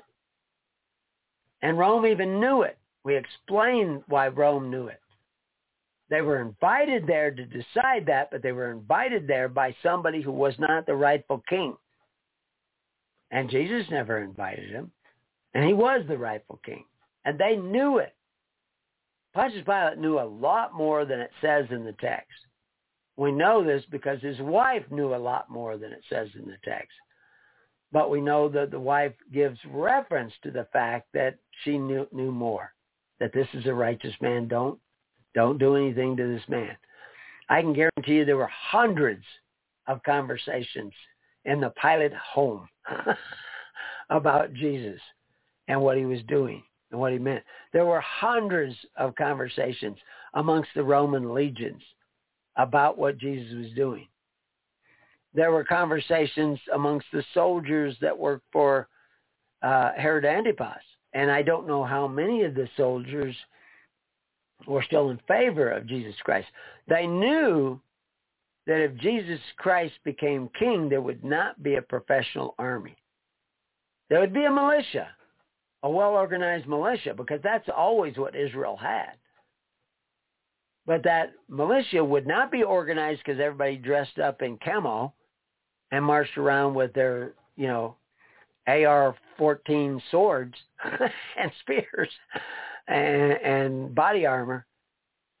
They were a militia first because they were practicing pure religion and creating the brotherhood of the band of brothers created because that prepared them more for war than anything else. But of course, they were not going to win by war no more than the Israelites defeated the Egyptians by war. When it came down to the final defeating of the Egyptians who were coming down, violating their covenant and contract with Moses, they had let these people go and now they were going to come down on them. But God was going to be their protector. You're going to need that. Years and years ago, when I first wrote the first book, and I started putting it out, people asked me if this works, and I know a lot of you have heard this story before. But people asked me, does this work? And I was astonished at the question. I'm like, what work? I'm just telling you how it works. I'm I'm not telling you what works. I'm telling you how it works. And th- they want to know, well, if we, because they thought I was giving them, you know, you do step one, step two, step three, step four, and you'll get out of the system. You won't have to pay taxes anymore. I don't say anything like that. But what I'm saying is, you know, how you can return to your father and the ways of your father, the way of righteousness. Now, where does that way lead you? It leads you down to the shores of the Red Sea, which is where Moses led the people, down to the shores of the Red Sea. So they had the sea blocking their way, and all the armies of Pharaoh coming down on them with everything they got. And so this is where it will take you. If if that's where you want to go, uh, that's a place of faith because you you have to put yourself at the mercy of God and say, you know, I can't solve this on my own. But I, if I conform to the ways of righteousness, because that's what we're supposed to be seeking. It doesn't say seek the kingdom in a way out of the system of the world. It says seek the kingdom of God and his righteousness. If that's what you're seeking, God will provide the rest. How many times did you hear Jesus say that? So Jesus is not going to cry out his voice in the streets. He's not going to say Hosanna in, the highest. But the people will say it. Pontius Pilate will say three times, this is the king of Judea, this is the king of Judea, this is the king of Judea. Jesus is not going to say it. So verse 20, a bruised reed shall he not break. A smoking flax shall he not quench till he send forth judgment unto victory. Smoking flax. What would smoking flax be? You know, they used to make wicks out of flax. And, uh, you know, like it was mostly oil lamps. They didn't have a lot. They did have candles, you know, out of beeswax and sometimes out of fats that they would render down so they were pretty stiff. But most, without some beeswax in with the fat, in a arid, hot climate like that, your candles will be sagging over in a short period of time. Although there are ways in which you can take uh, waxes and even fat, and you can treat them with alum, and they will be more rigid, and they will be less likely to melt down. But you have to have all the moisture out of the fat. But most often, because that's a big process, most often people had oil lamps. Well, oil lamps still take a wick. And in those days, the wick was mostly made out of flax, you know, that woven into a thread. And um, we can show you how to do that. so anyway, but uh, a bruised reed shall not he shall not break. So he's not going to do this with force. and in his name shall the Gentiles trust. So it's telling you, Gentiles, Gentiles means other nation, ethnos. Other nations will trust. Many Jews will trust as well. Many Jews, people say, well, the Jews didn't accept him, so he had to go to the Gentiles. What nonsense. Didn't you even read the book? You know, if this, is your book report, I'm going to give you an F because you clearly did not read the assignment. Because we know 2,000 one day, 3,000 the next, or vice versa, uh, at Pentecost. Those are all Jews. And that, that represents 5,000 families. That, that probably represents at least 20, 30,000 people. There's only 100,000 people living in, Judea, uh, in, in Jerusalem at that time. And that's just, you know, in two days at Pentecost, all becoming Christians leaving the system of social welfare. Now we're not to that point. You can't all leave the system of social welfare. But there will come a time where you can leave the system of social welfare of the world and no longer be collateral for the debt. Because they'll cut you off hard and fast from their stores. But tell you what, they're going to cut you off anyway. they have huge stores of food. And it deals all over the United States. Uh, a lot of them around Washington D.C., but they're they're moving. They've they've created a lot of them down in and other places out in Montana. They've done it all over the place. And, and these are all supposed to be secret. Nobody's supposed to know about them. I don't know anything about them, if you ask me. but I, I'm not looking to them for my salvation, so it doesn't matter. But I can guarantee uh, that they're going to cut a lot of people out and they're not going to let them in. They're going to be locking the doors because they want most of you dead. A large percentage of want most of you dead because they think the planet can't sustain 7 billion people, 8 billion people. They've accepted that lie. Uh, I mentioned that this morning. They think that, you know, they think a billion people's too many. So they want most of you dead. And they believe in that because they've accepted this lie and they've been brainwashed to think this true.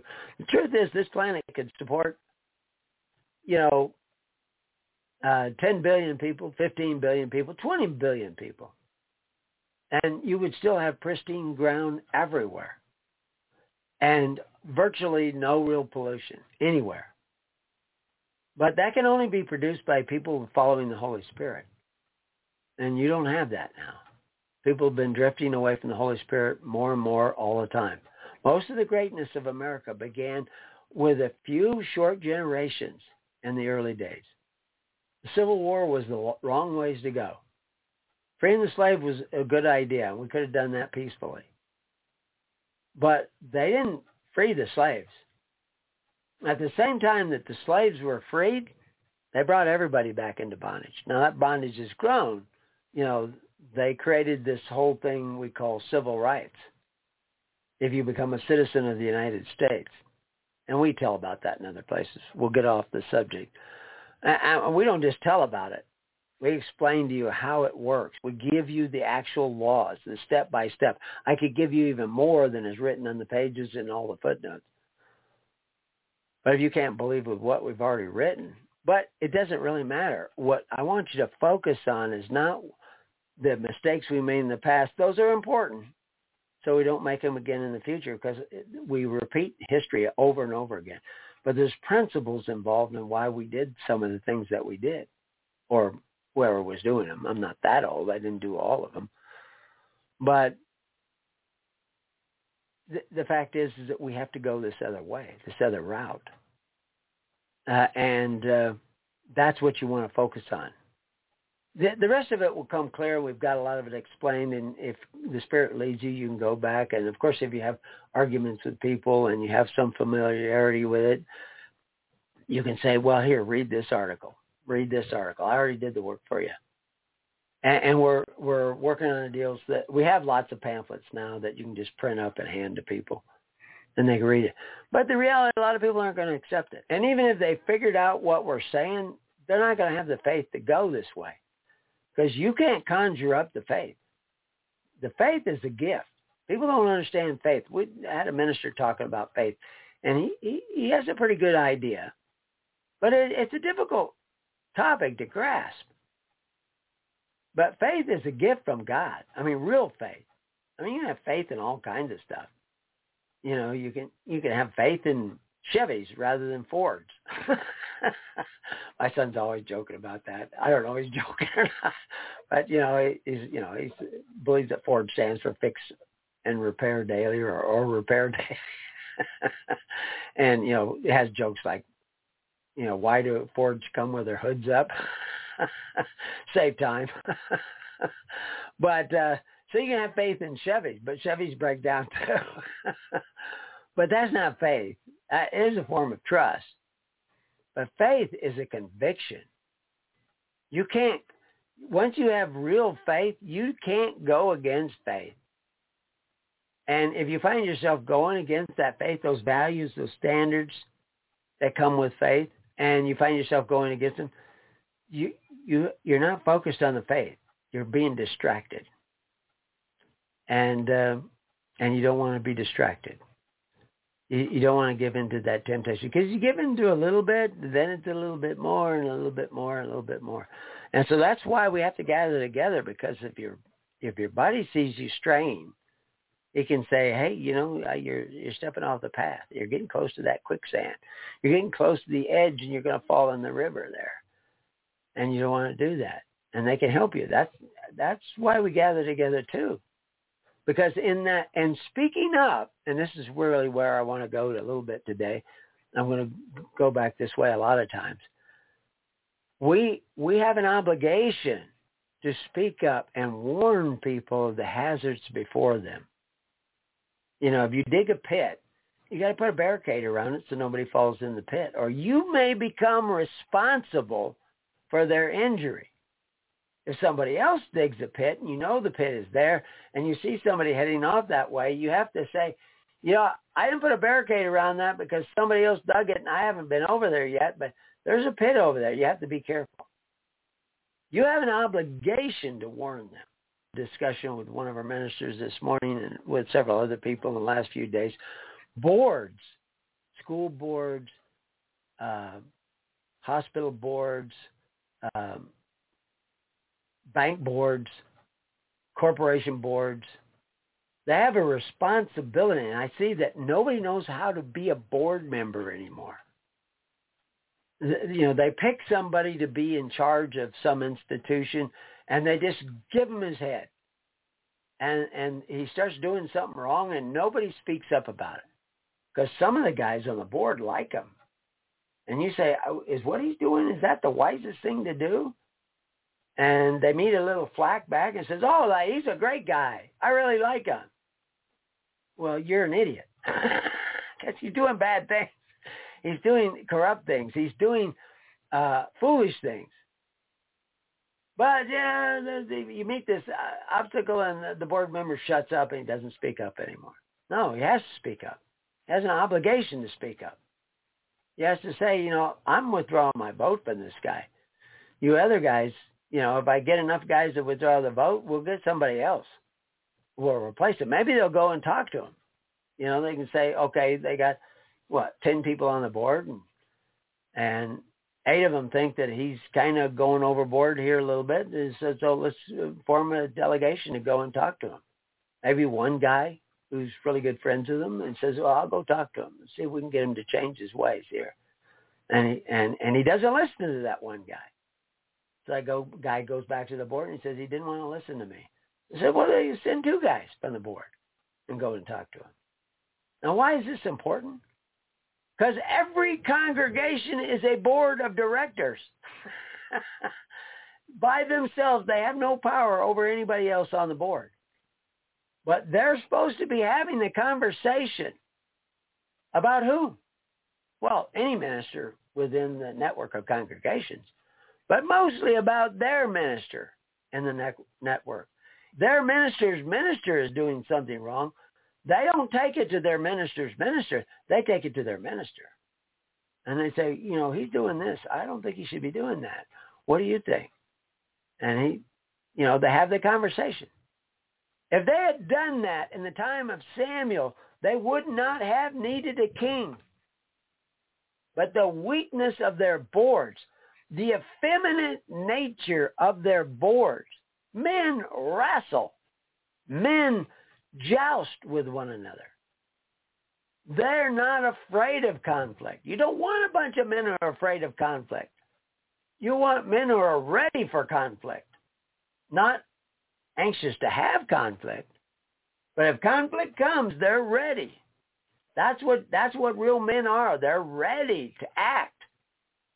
And they won't even act on a board because of conversation. They might upset their fishing buddy. What the heck? What are you doing? Your congregation should be lively conversations. If some people in your conversation are just talking about survivalism and, you know, and, and the evil, wicked Democrats or the corrupt Republicans, you know, uh, Mitch McConnell and the millions he's made or, uh, you know, all the different people. I, you know, I'm not even going to go through their names because it's different in Australia.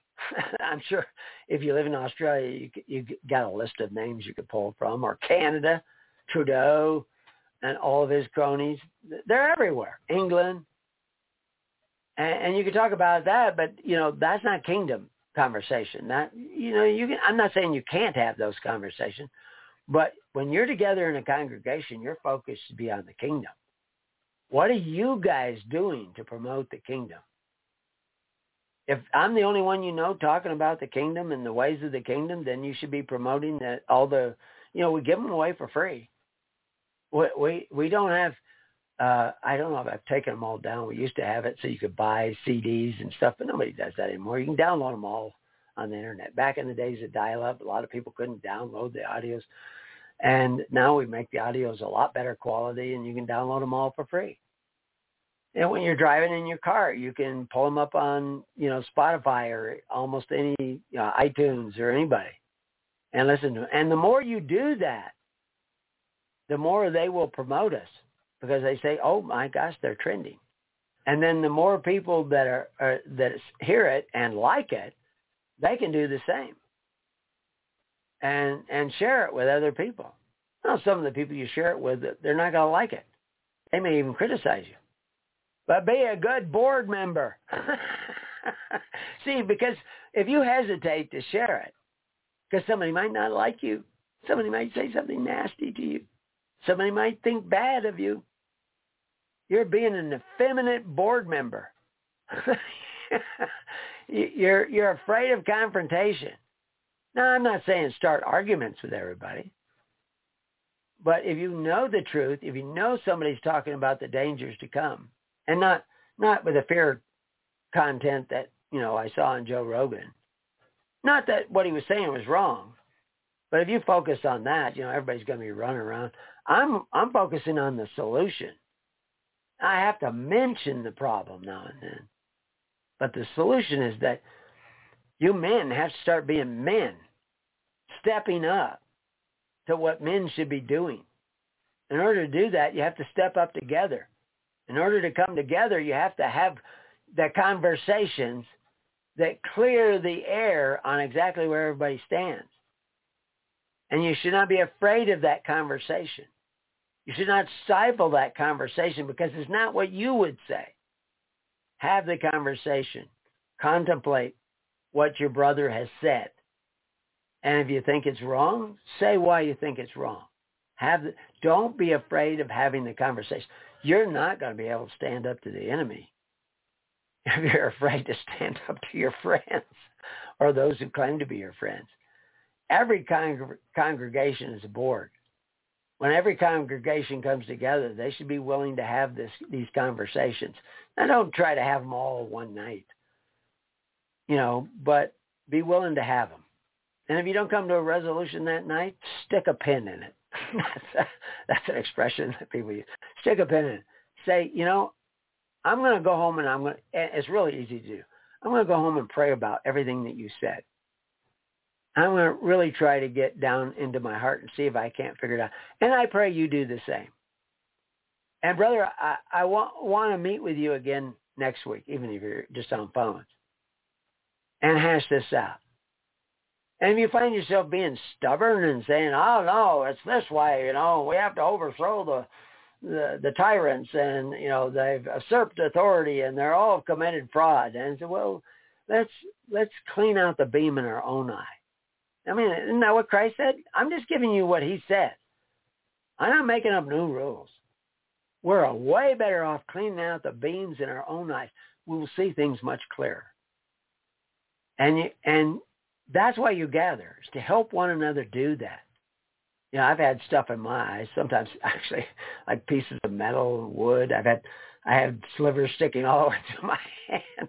I've led an active life and had lots of broken bones to show it. actually, this week I got sick with something. I mean, I was sick. I was down for the count for a couple of days. Didn't last real long, but it was severe. I mean, I lost 10 pounds in two days. Uh, more than 10 pounds, but at least 10 pounds in two days. And uh, it was rough. And then I was just barely recovering. All of a sudden I realized I had an interview with uh, Slover. So when you see me talking on Slover's interview in a couple of weeks, uh, have mercy on me if I didn't do things as well as I should. I, I, I was just, you know, uh, coming out of uh, deathly illness. But every illness, you know, it's often, I hadn't eaten anything in like four or five days, uh, at least four full days. And then it was probably part of the fifth day. And I've only eaten a little tiny bit since then. I broke fast last night. And uh, that fasting is good. It's stress uh, on this old man's body. But that's good because stress awakens things in your epigenetics. It's part of the deal. Fasting is good for your health. And that was kind of a forced fasting. and so whatever, you know, when God gets, allows me to become sick like that, I, I think like, okay, what am I learning here? Because there, there were a few times there where if, uh, if I was a bed man, I w- would called an ambulance because I, w- I was really bad off. But then I, I, I repented of that thought. Not that you couldn't, uh, and I said, okay, God, it's up to you. And, you know, I did a lot of meditating. Uh, I couldn't do much else. and a lot of fasting, a lot of prayer, and waited upon the Lord. And he's healed me. Maybe better.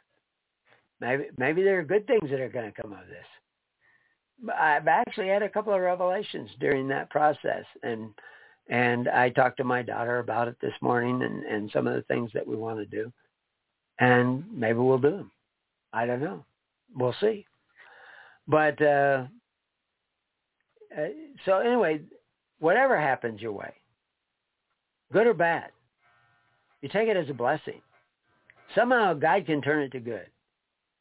And and you have to you have to approach life. Now I'm not going to say that that's always going to be easy. And it's not going to be without pain or burden. But in the long run, his burden is light. And and so uh, trust in the Lord, and because that trust in the Lord takes practice. But start becoming good board members, good congregations. In order to do that, you have to become a part of a congregation. In order to become a part of a congregation, you have to uh, gather together. Oh, I see there are more numbers calling in. Uh, okay, no hands raised nobody with a name in front of the chat room for me. I see some more familiar names that have come in in the chat room. And uh, so anyway, oh yeah, I guess they are still in there. They're just not talking all the time. Okay. But anyway, um, so we'll finish up here. We'll get into this with Matthew 10. And uh, Okay, so let's see. Did I slip down too far? Yeah, okay. Uh, in 22, did I read that? Then was brought unto him one possessed with a devil, blind and dumb, evidently a part of that possession. And he healed him in so much that the blind and dumb both spake and saw. So it says one possessed. I have to look at the Greek to find out if that's actually uh, if because it could be one possessed with a devil, one blind, one dumb.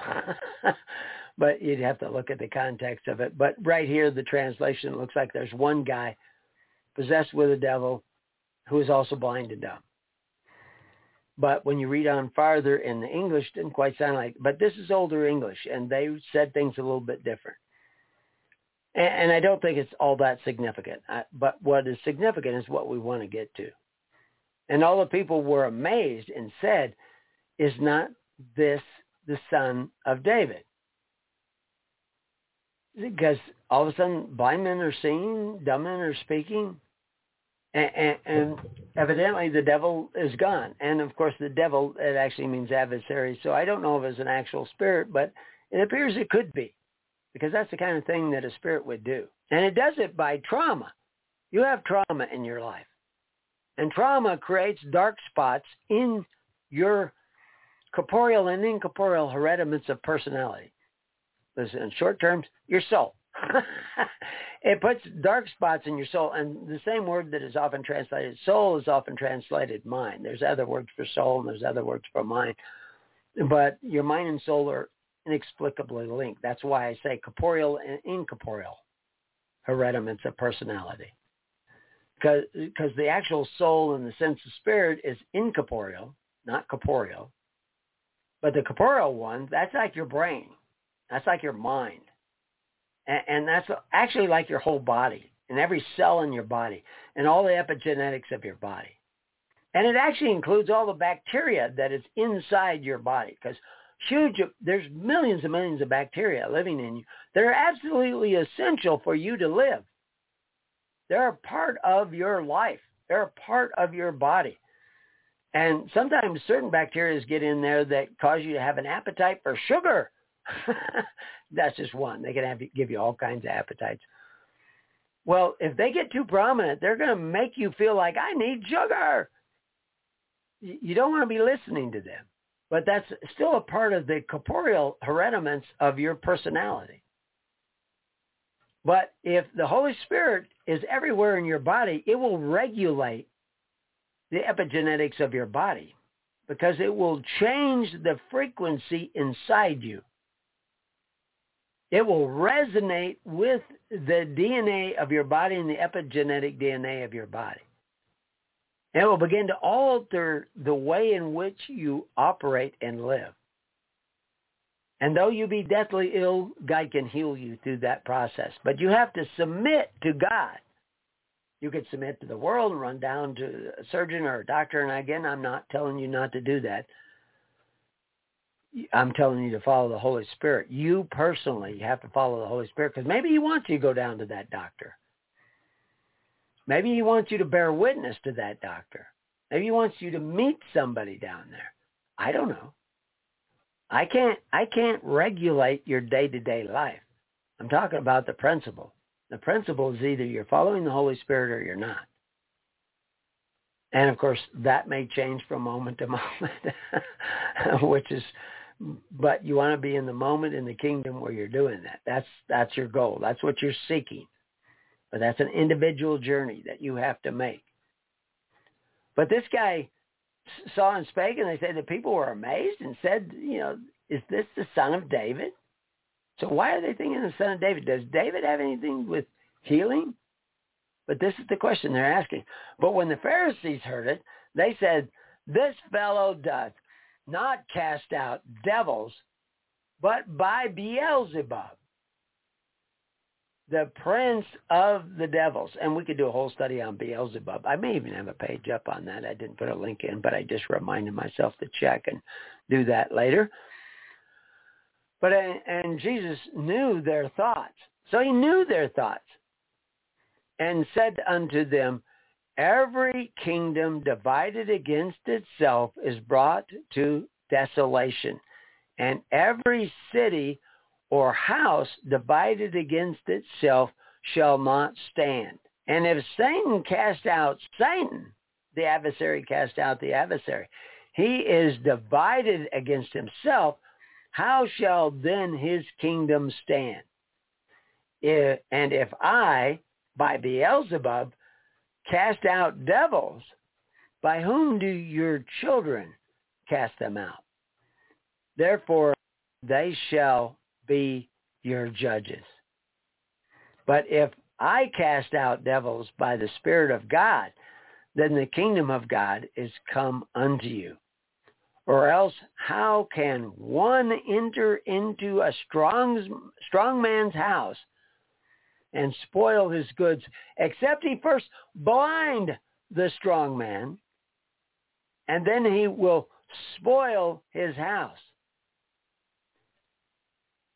He that is not with me is against me, and he that gathereth not with me scattereth abroad. Wherefore I saw unto you all manner of sin and blasphemy shall be forgiven unto him, but the blasphemy against the Holy Ghost shall not be forgiven unto men. Now that should actually be right there another topic. I actually already have that way up here, but I think I'll shift that around a little bit so that we make it clear because that's actually starting a new topic at that point. And the topic we saw before that is something else. But Jesus just described to you all the problems of the United States, Australia, England, Western world, and even most of Africa and a lot of other places, probably everywhere in the world, China, all this stuff. And the New World Order. Because the New World Order is casting out billions of people. They want to get rid of billions of people. They're divided against their own kingdom. They say, "Oh, we want to get rid of these guys. There's too many people. We want to," and they're casting them out. They want them to die. And, and a lot of people don't realize that, but they talk about it openly. I've seen standing ovations when they talk about reducing the world's population. They don't want to share what they have with anybody else. They, they want to decrease the birth rate, which is happening already. It, it's been happening for a while, but it just took a huge jump. A lot of stillbirths, a lot less pregnancies. And and this is inevitable. I mean, we talked about when we went through the old prophets, drying up the wombs of your daughter and making them empty again. That this is what they would do. And how are they doing that? The first way is through legal charity, and then through legal charity, they degrade the people so much they can gain more and more power. And as they gain more and more power, then they can introduce all kinds of things that will even make the matters worse. So they're pushing for population collapse because they don't want to share the world with anybody, just with their little groupie groupies. And of course, there's a lot of congregations out there that have that same spirit in them. They're not thinking kingdom. They're thinking their little congregation, their little isolated little group in the hills or the mountains.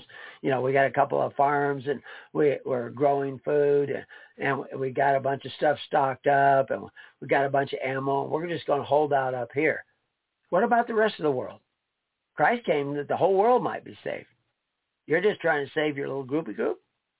That's the spirit of the New World Order because they're going to all be down in their their their, their caves and their caverns and their tunnels with all their freeze-dried food and all the different things that they've stocked up, saying that they stocked it up with your money or borrowing money against the future of your children.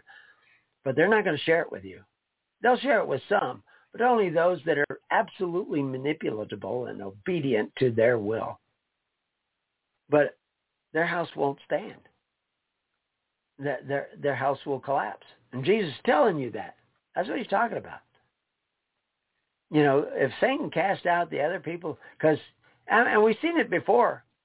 And communist regimes rise up when they all rise up out of this legal charity idea that's been pushed by, you know, Karl Marx and all those guys. Legal charity, that's the way to go. You know, the government owns everything. That's one purse. We're not to consent to that. But how many how many people have quoted that Proverbs? Let's all have one purse. Consent not, because their feet run towards evil, and the, what the system that they are creating is the net and the snare laid out before the bird. That's what they're telling you in Proverbs. You look up our article on one purse, or look up our article on dainties of the king. It's all they're all a, t- a snare and a trap. You look up our article on snare.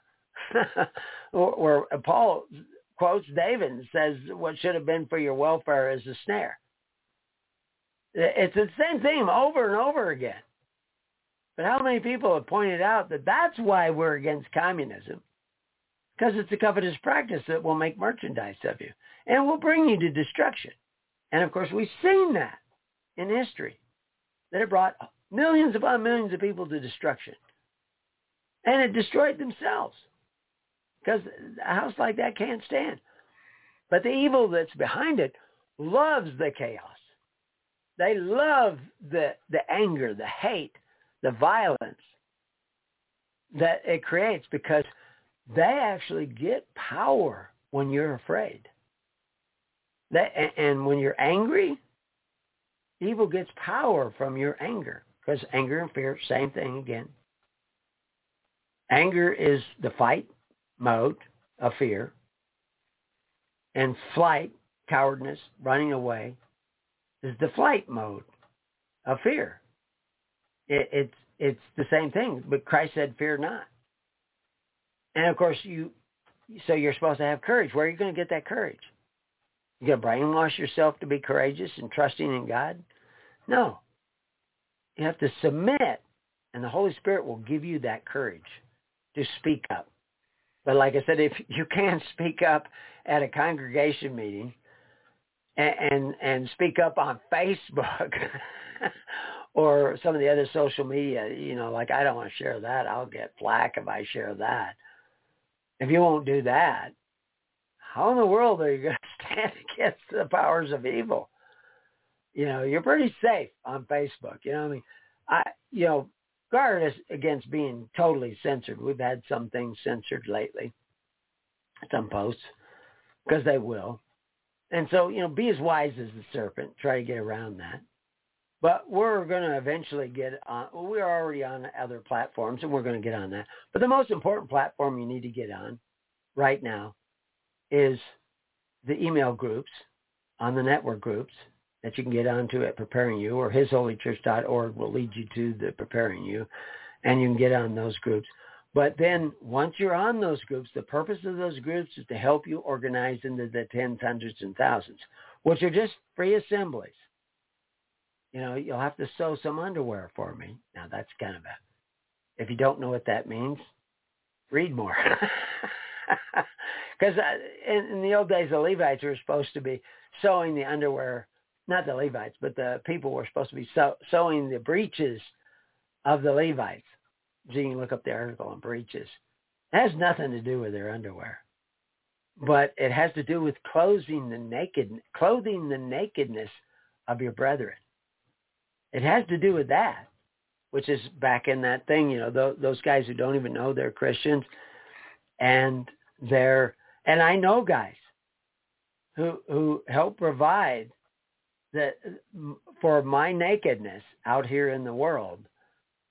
And they, you know, they didn't know anything about and they did it out of the blue. I, I was thinking like, who sent this guy to do this? And he just said, I don't know. I just thought about doing it. And I won't go into that whole story, but yeah. So I, I was with that guy right up to the time he died, and he lived a lot longer because we took care of him. And I, you know, his wife always was worried that he wasn't becoming a Christian, et cetera, et cetera. He was more of a Christian than almost anybody I knew. He wasn't without flaws, but in some ways he had integrity that I didn't find in a lot of other Christians. but anyway, uh, it taught me a lot in being a servant to him and his family. But uh, so anyway, let's see, where did we leave off there? Okay, wherefore I say unto you all, all manner of sin and blasphemy shall be forgiven unto men, but blasphemy against the Holy Ghost shall not be forgiven unto men. And whosoever speaketh a word against the Son of Man, it shall be forgiven him. But whosoever speaketh against the Holy Ghost, it shall not be forgiven him, neither in this world, neither in the world to come. So the question is, what do you think that word there is in Matthew 11:32 that he talks about in this world? I mean, we see the word twice in. Um, let's see. Now that's interesting. Am I in the right? Oh no, I'm in Matthew twelve thirty two. Did I say eleven thirty two? I was thinking like there isn't even a verse thirty two. but anyway, so yeah, I've got it right here. So if we look at that word world, and I ask you first and so that you can ponder it, what do you think that word world there is? Because it's actually two different words. The first one is in is the word ale. And the second one, what word is that? Is that cosmos? Constitutional order or system of government? No, the second one isn't that either. He says the world to come. And he's actually talking about uh, another word entirely. Let's see. Wait a minute. Three, one, nine, five. Is there another word translated world? Ah. It, it is. Oh, I know why. We see that word. I don't see it. I'll, I'll fix that in, in in preparing you. The word world isn't even in the context. it isn't even there isn't a Greek word there that means world for the second word world. They just put it in there, and that, in the original text, it's italicized. Whenever you see a word italicized in a King James Bible, it means that that was not in the original Greek text, but the translators put it in to help make the sentence more understandable. And a lot of times it does. But sometimes it creates confusion. But there is no, the first world there is neither in this age, neither in the to come, that to come. So in essence, it is an extenuation of that first word age. In this age or in the age to come, but it doesn't actually say in the Greek text in the age to come. It, it kind of says in that thing that shall be. Uh, so it's it's not really necessarily talking about age, but whatever shall be in the future. So now let's go back to can't be forgiven blasphemy against the Holy Spirit. Is that true? If if I said something bad and blasphemed against the Holy Spirit, I, I can never be forgiven of that? No, I don't believe that that's what it means. Two things that we have to look at is one is what does the word blaspheme mean? And I have an article on that. I'll link to that too. But also, is it while you are blaspheming against the Holy Spirit, you can't be forgiven. If you're blaspheming against the Holy Spirit, as long as you continue to do that, you can't be forgiven. Now, what is the Holy Spirit? The Holy Spirit is the tree of life. If you won't go to the Holy Spirit, if you won't go to the tree of life, if you reject the tree of life, if you reject the Holy Spirit, that you can't be forgiven. You can think you're born again, you can think you're saved and all this stuff, but if you're not listening to the Holy Spirit, and the Holy Spirit's talking to every one of you right now, by its mere existence, it's trying to communicate with you. But through trauma and through pride and through a variety of other things that have gotten into you, you're blocking the Holy Spirit. Now, you may not be blocking it all the time. Maybe sometimes you do hear it. In some areas you hear it. But because of those dark spots in your own heart and those things that you reject, you don't want to see, you can't get as close to the Holy Spirit as you need to get. Because as you go near the Holy Spirit, you go near the light. And as you go near the light, it exposes those dark spots. And the reason that trauma is in there is because something bad happened to you and you hid from it. You hid it from yourself. You did not want to see it. Somebody abused you, you and it caused you to abuse somebody else. It created guilt, whatever. And so you've been cut off from the tree of life. I mean, Adam and Eve fled the tree of life. And we need to go back there again. And unless we go back there again, we cannot be forgiven. So rejection of the Holy Spirit is something that you can't be forgiven. Now, Jesus also said, forgive so that you may be forgiven. So you think, I'm born again, but I don't want to forgive this guy and that guy and this guy and Obama and, and Biden and, and, and Mao Zedong and whoever. You don't want to forgive them. You want to judge them. You want to be angry at them. Well, you can't be forgiven. You can be forgiven some things. But you have trauma. You have blockage in you. You have anger in you. You're usurping God when you won't forgive.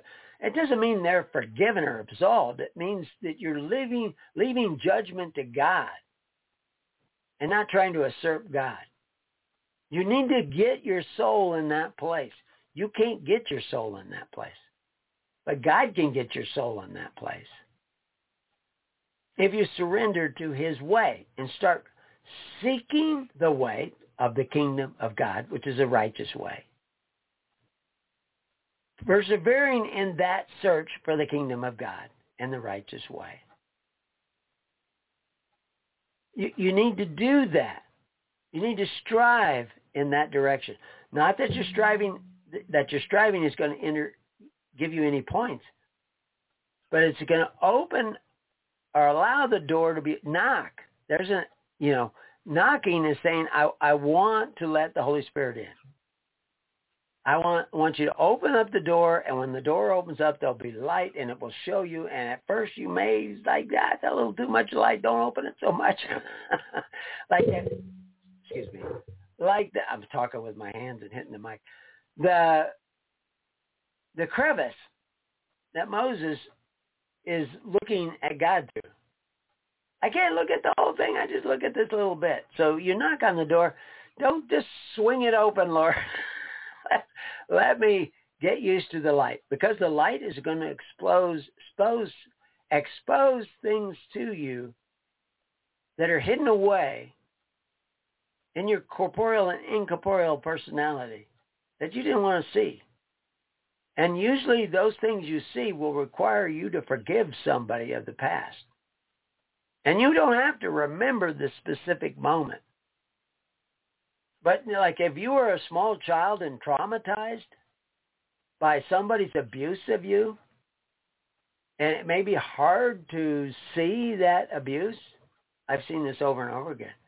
It drives people. It drives them to alcohol. It drives them to drugs. It drives them to, you know, drugs like religion, ideologies, something to replace the Holy Spirit, to be there for you instead of the Holy Spirit.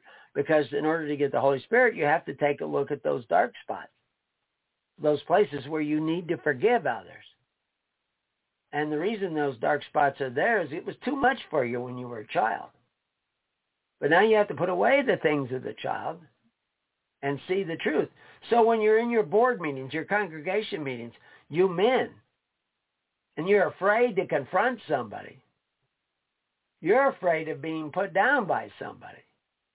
You're afraid of being embarrassed by somebody, probably because of trauma in your past. Stand up, man. Face it. But face it, seeking the kingdom of God and his righteousness. So this is very important to understand that eventually we all have to face the light.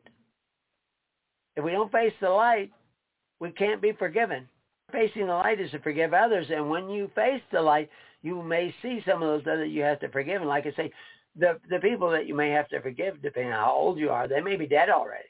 You don't have to go forgive that exact same person. But maybe you have to take care of old people. Maybe you have to take care of children. Maybe you have to you just have to help your neighbor. You might even have to go out and help a Democrat.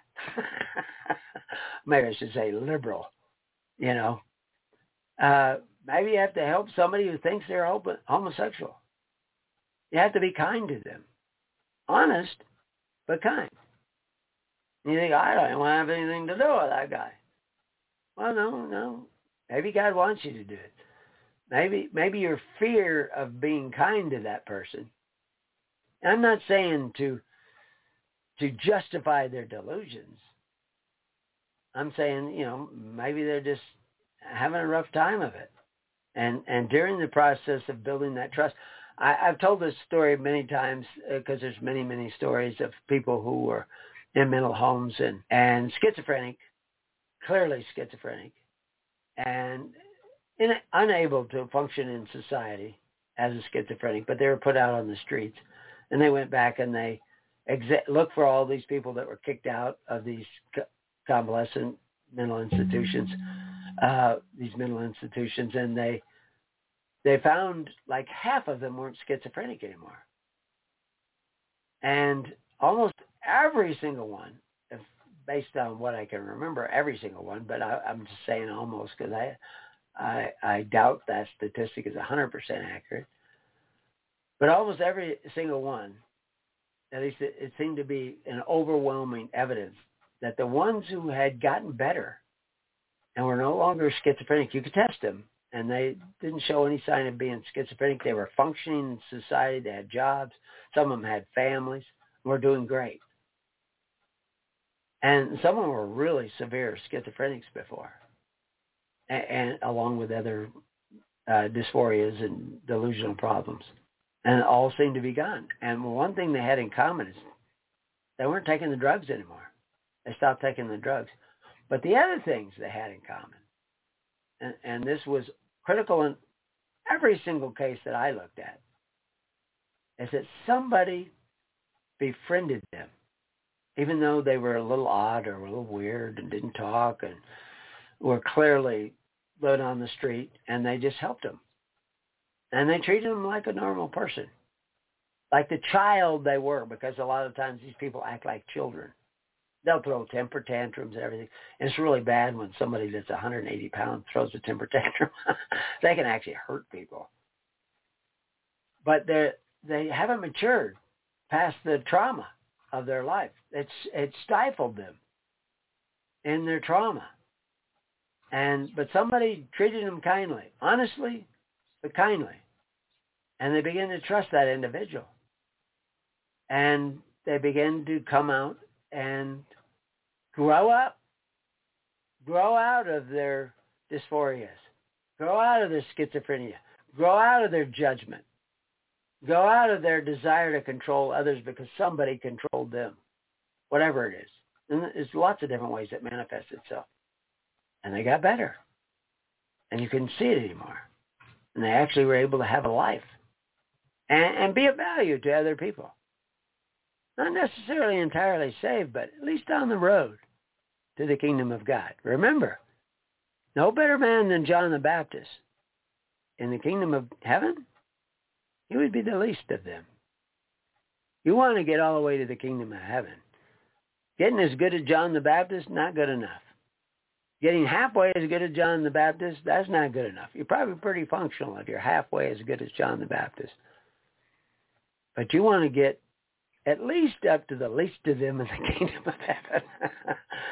so, uh, you know, they they can't be forgiven in this age, nor in that which is to come, until they no longer blaspheme the Holy Spirit.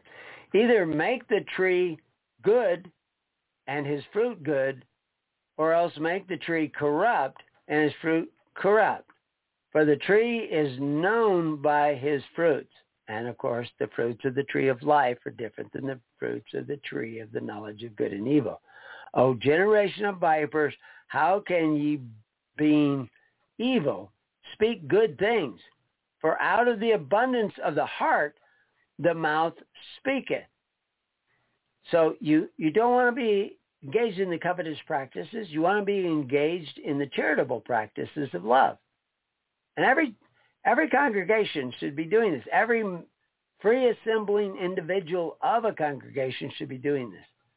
A good man out of a good treasure of the heart bringeth forth good things, and an evil man out of the evil treasure bringeth forth evil things. But I say unto you that every idle word that men shall speak, they shall give account thereof in the days of judgment. For by the words thou shalt be justified, and by thy words thou shalt be condemned. So it's very important that we do all the things that that he says that we are to do. And I actually have a little bit more time, and I know we have to cut out a little bit of this program. So then certain scribes and the Pharisees answered, saying, Master, we should see a sign from thee. But he answered and said unto them, Evil and adulterous generation seeketh after a sign, and there shall no sign be given to it, to that generation, but the sign of the prophet Jonas. So he's telling those people. He knows they're they're trying to snake their way in the, these vipers, and, and and get. But they're evil and adulterous uh, group. They're iniquitous and adulterous because of their covetous practices, and, and because they have gone to the harlot and the beast the harlot rides upon, which at that time was the Roman Empire, to maintain their power. They they couldn't maintain their power with free assemblies, so they they followed after the Romans and created assemblies where everybody had to pay in. And it was working for a while. It wouldn't work forever. It would eventually collapse. But that's the way it is with the unrighteous mammon. But he says, so so we get this prophet Jonas. He says, for as Jonas was three days and three nights in the whale's belly. So shall the Son of Man be three days and three nights. And I have links there to an article on that subject. Was Jesus in the tomb for three days and three nights? In the heart of the earth. And men of Nineveh shall rise in judgment with their generation and shall condemn it because they repented at the preaching of Jonas. And behold, a greater than Jonas is here.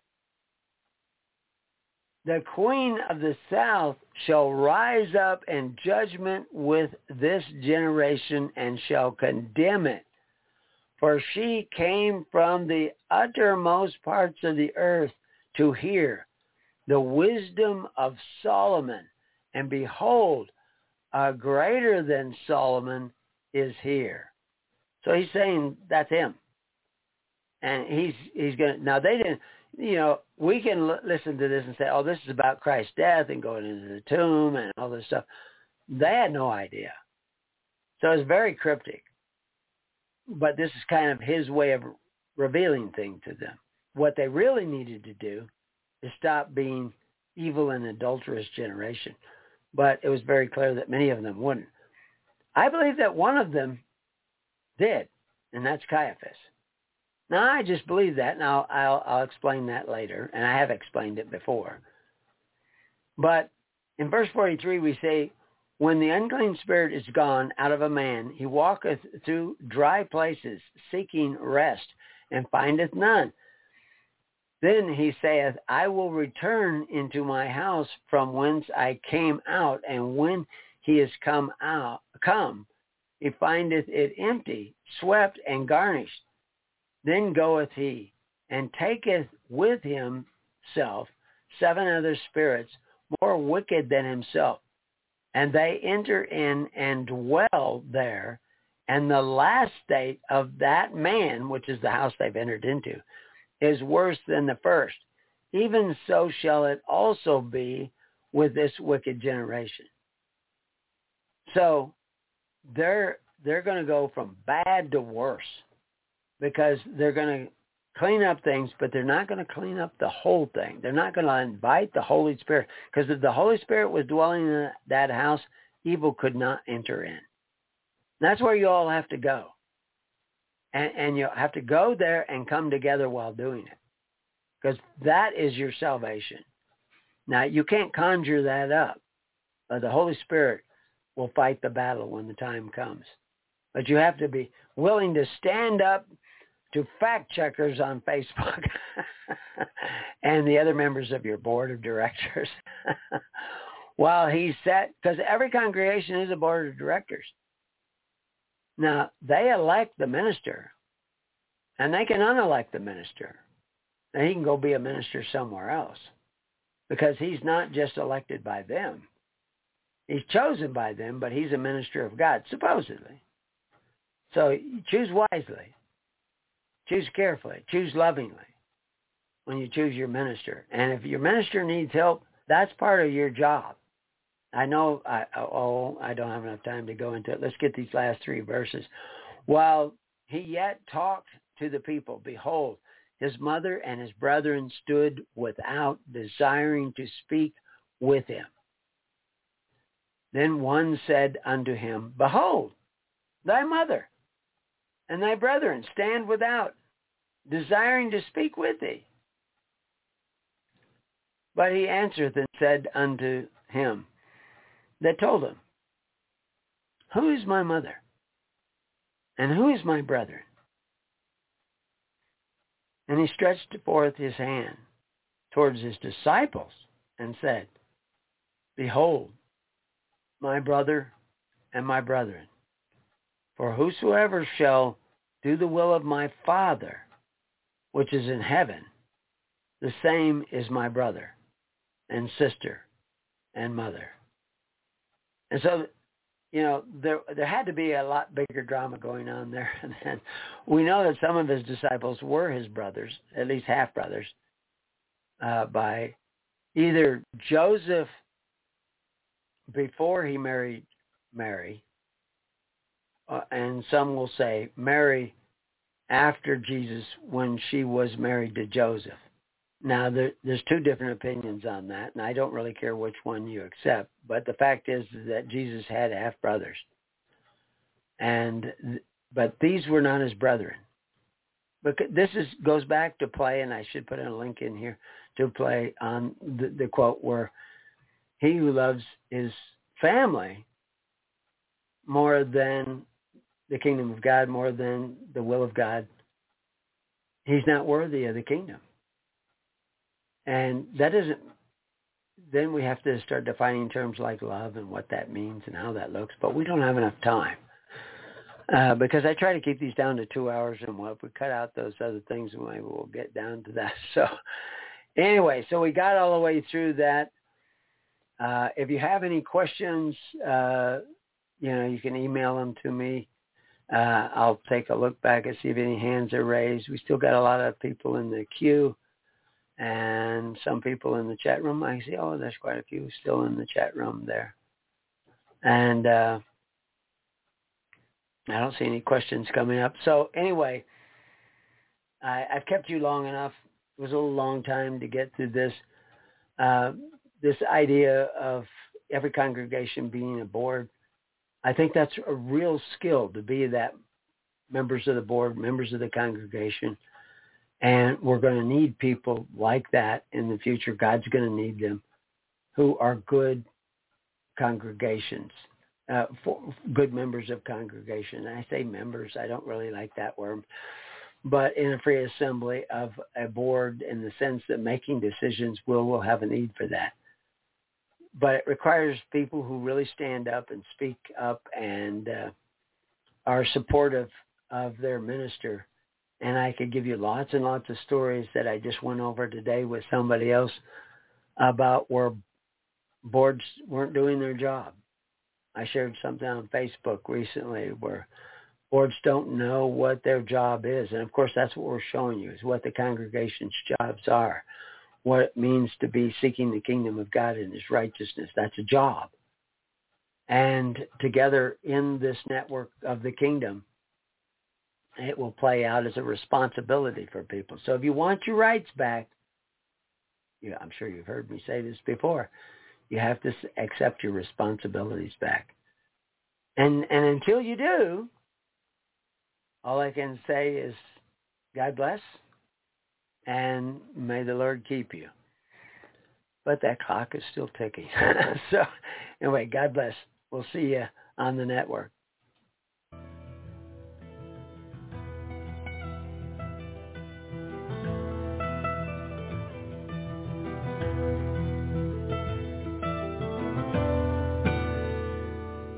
You have been listening to The Keys of the Kingdom with Brother Gregory of His Holy Church. For more information on the educational ministry provided by His Holy Church and Brother Gregory, including services, counseling, lectures, books, and other audio materials, please write to His Church at Summer Lake, Box 10, Summer Lake, Oregon, 97640. You can also find us on the web at www.hisholychurch.net.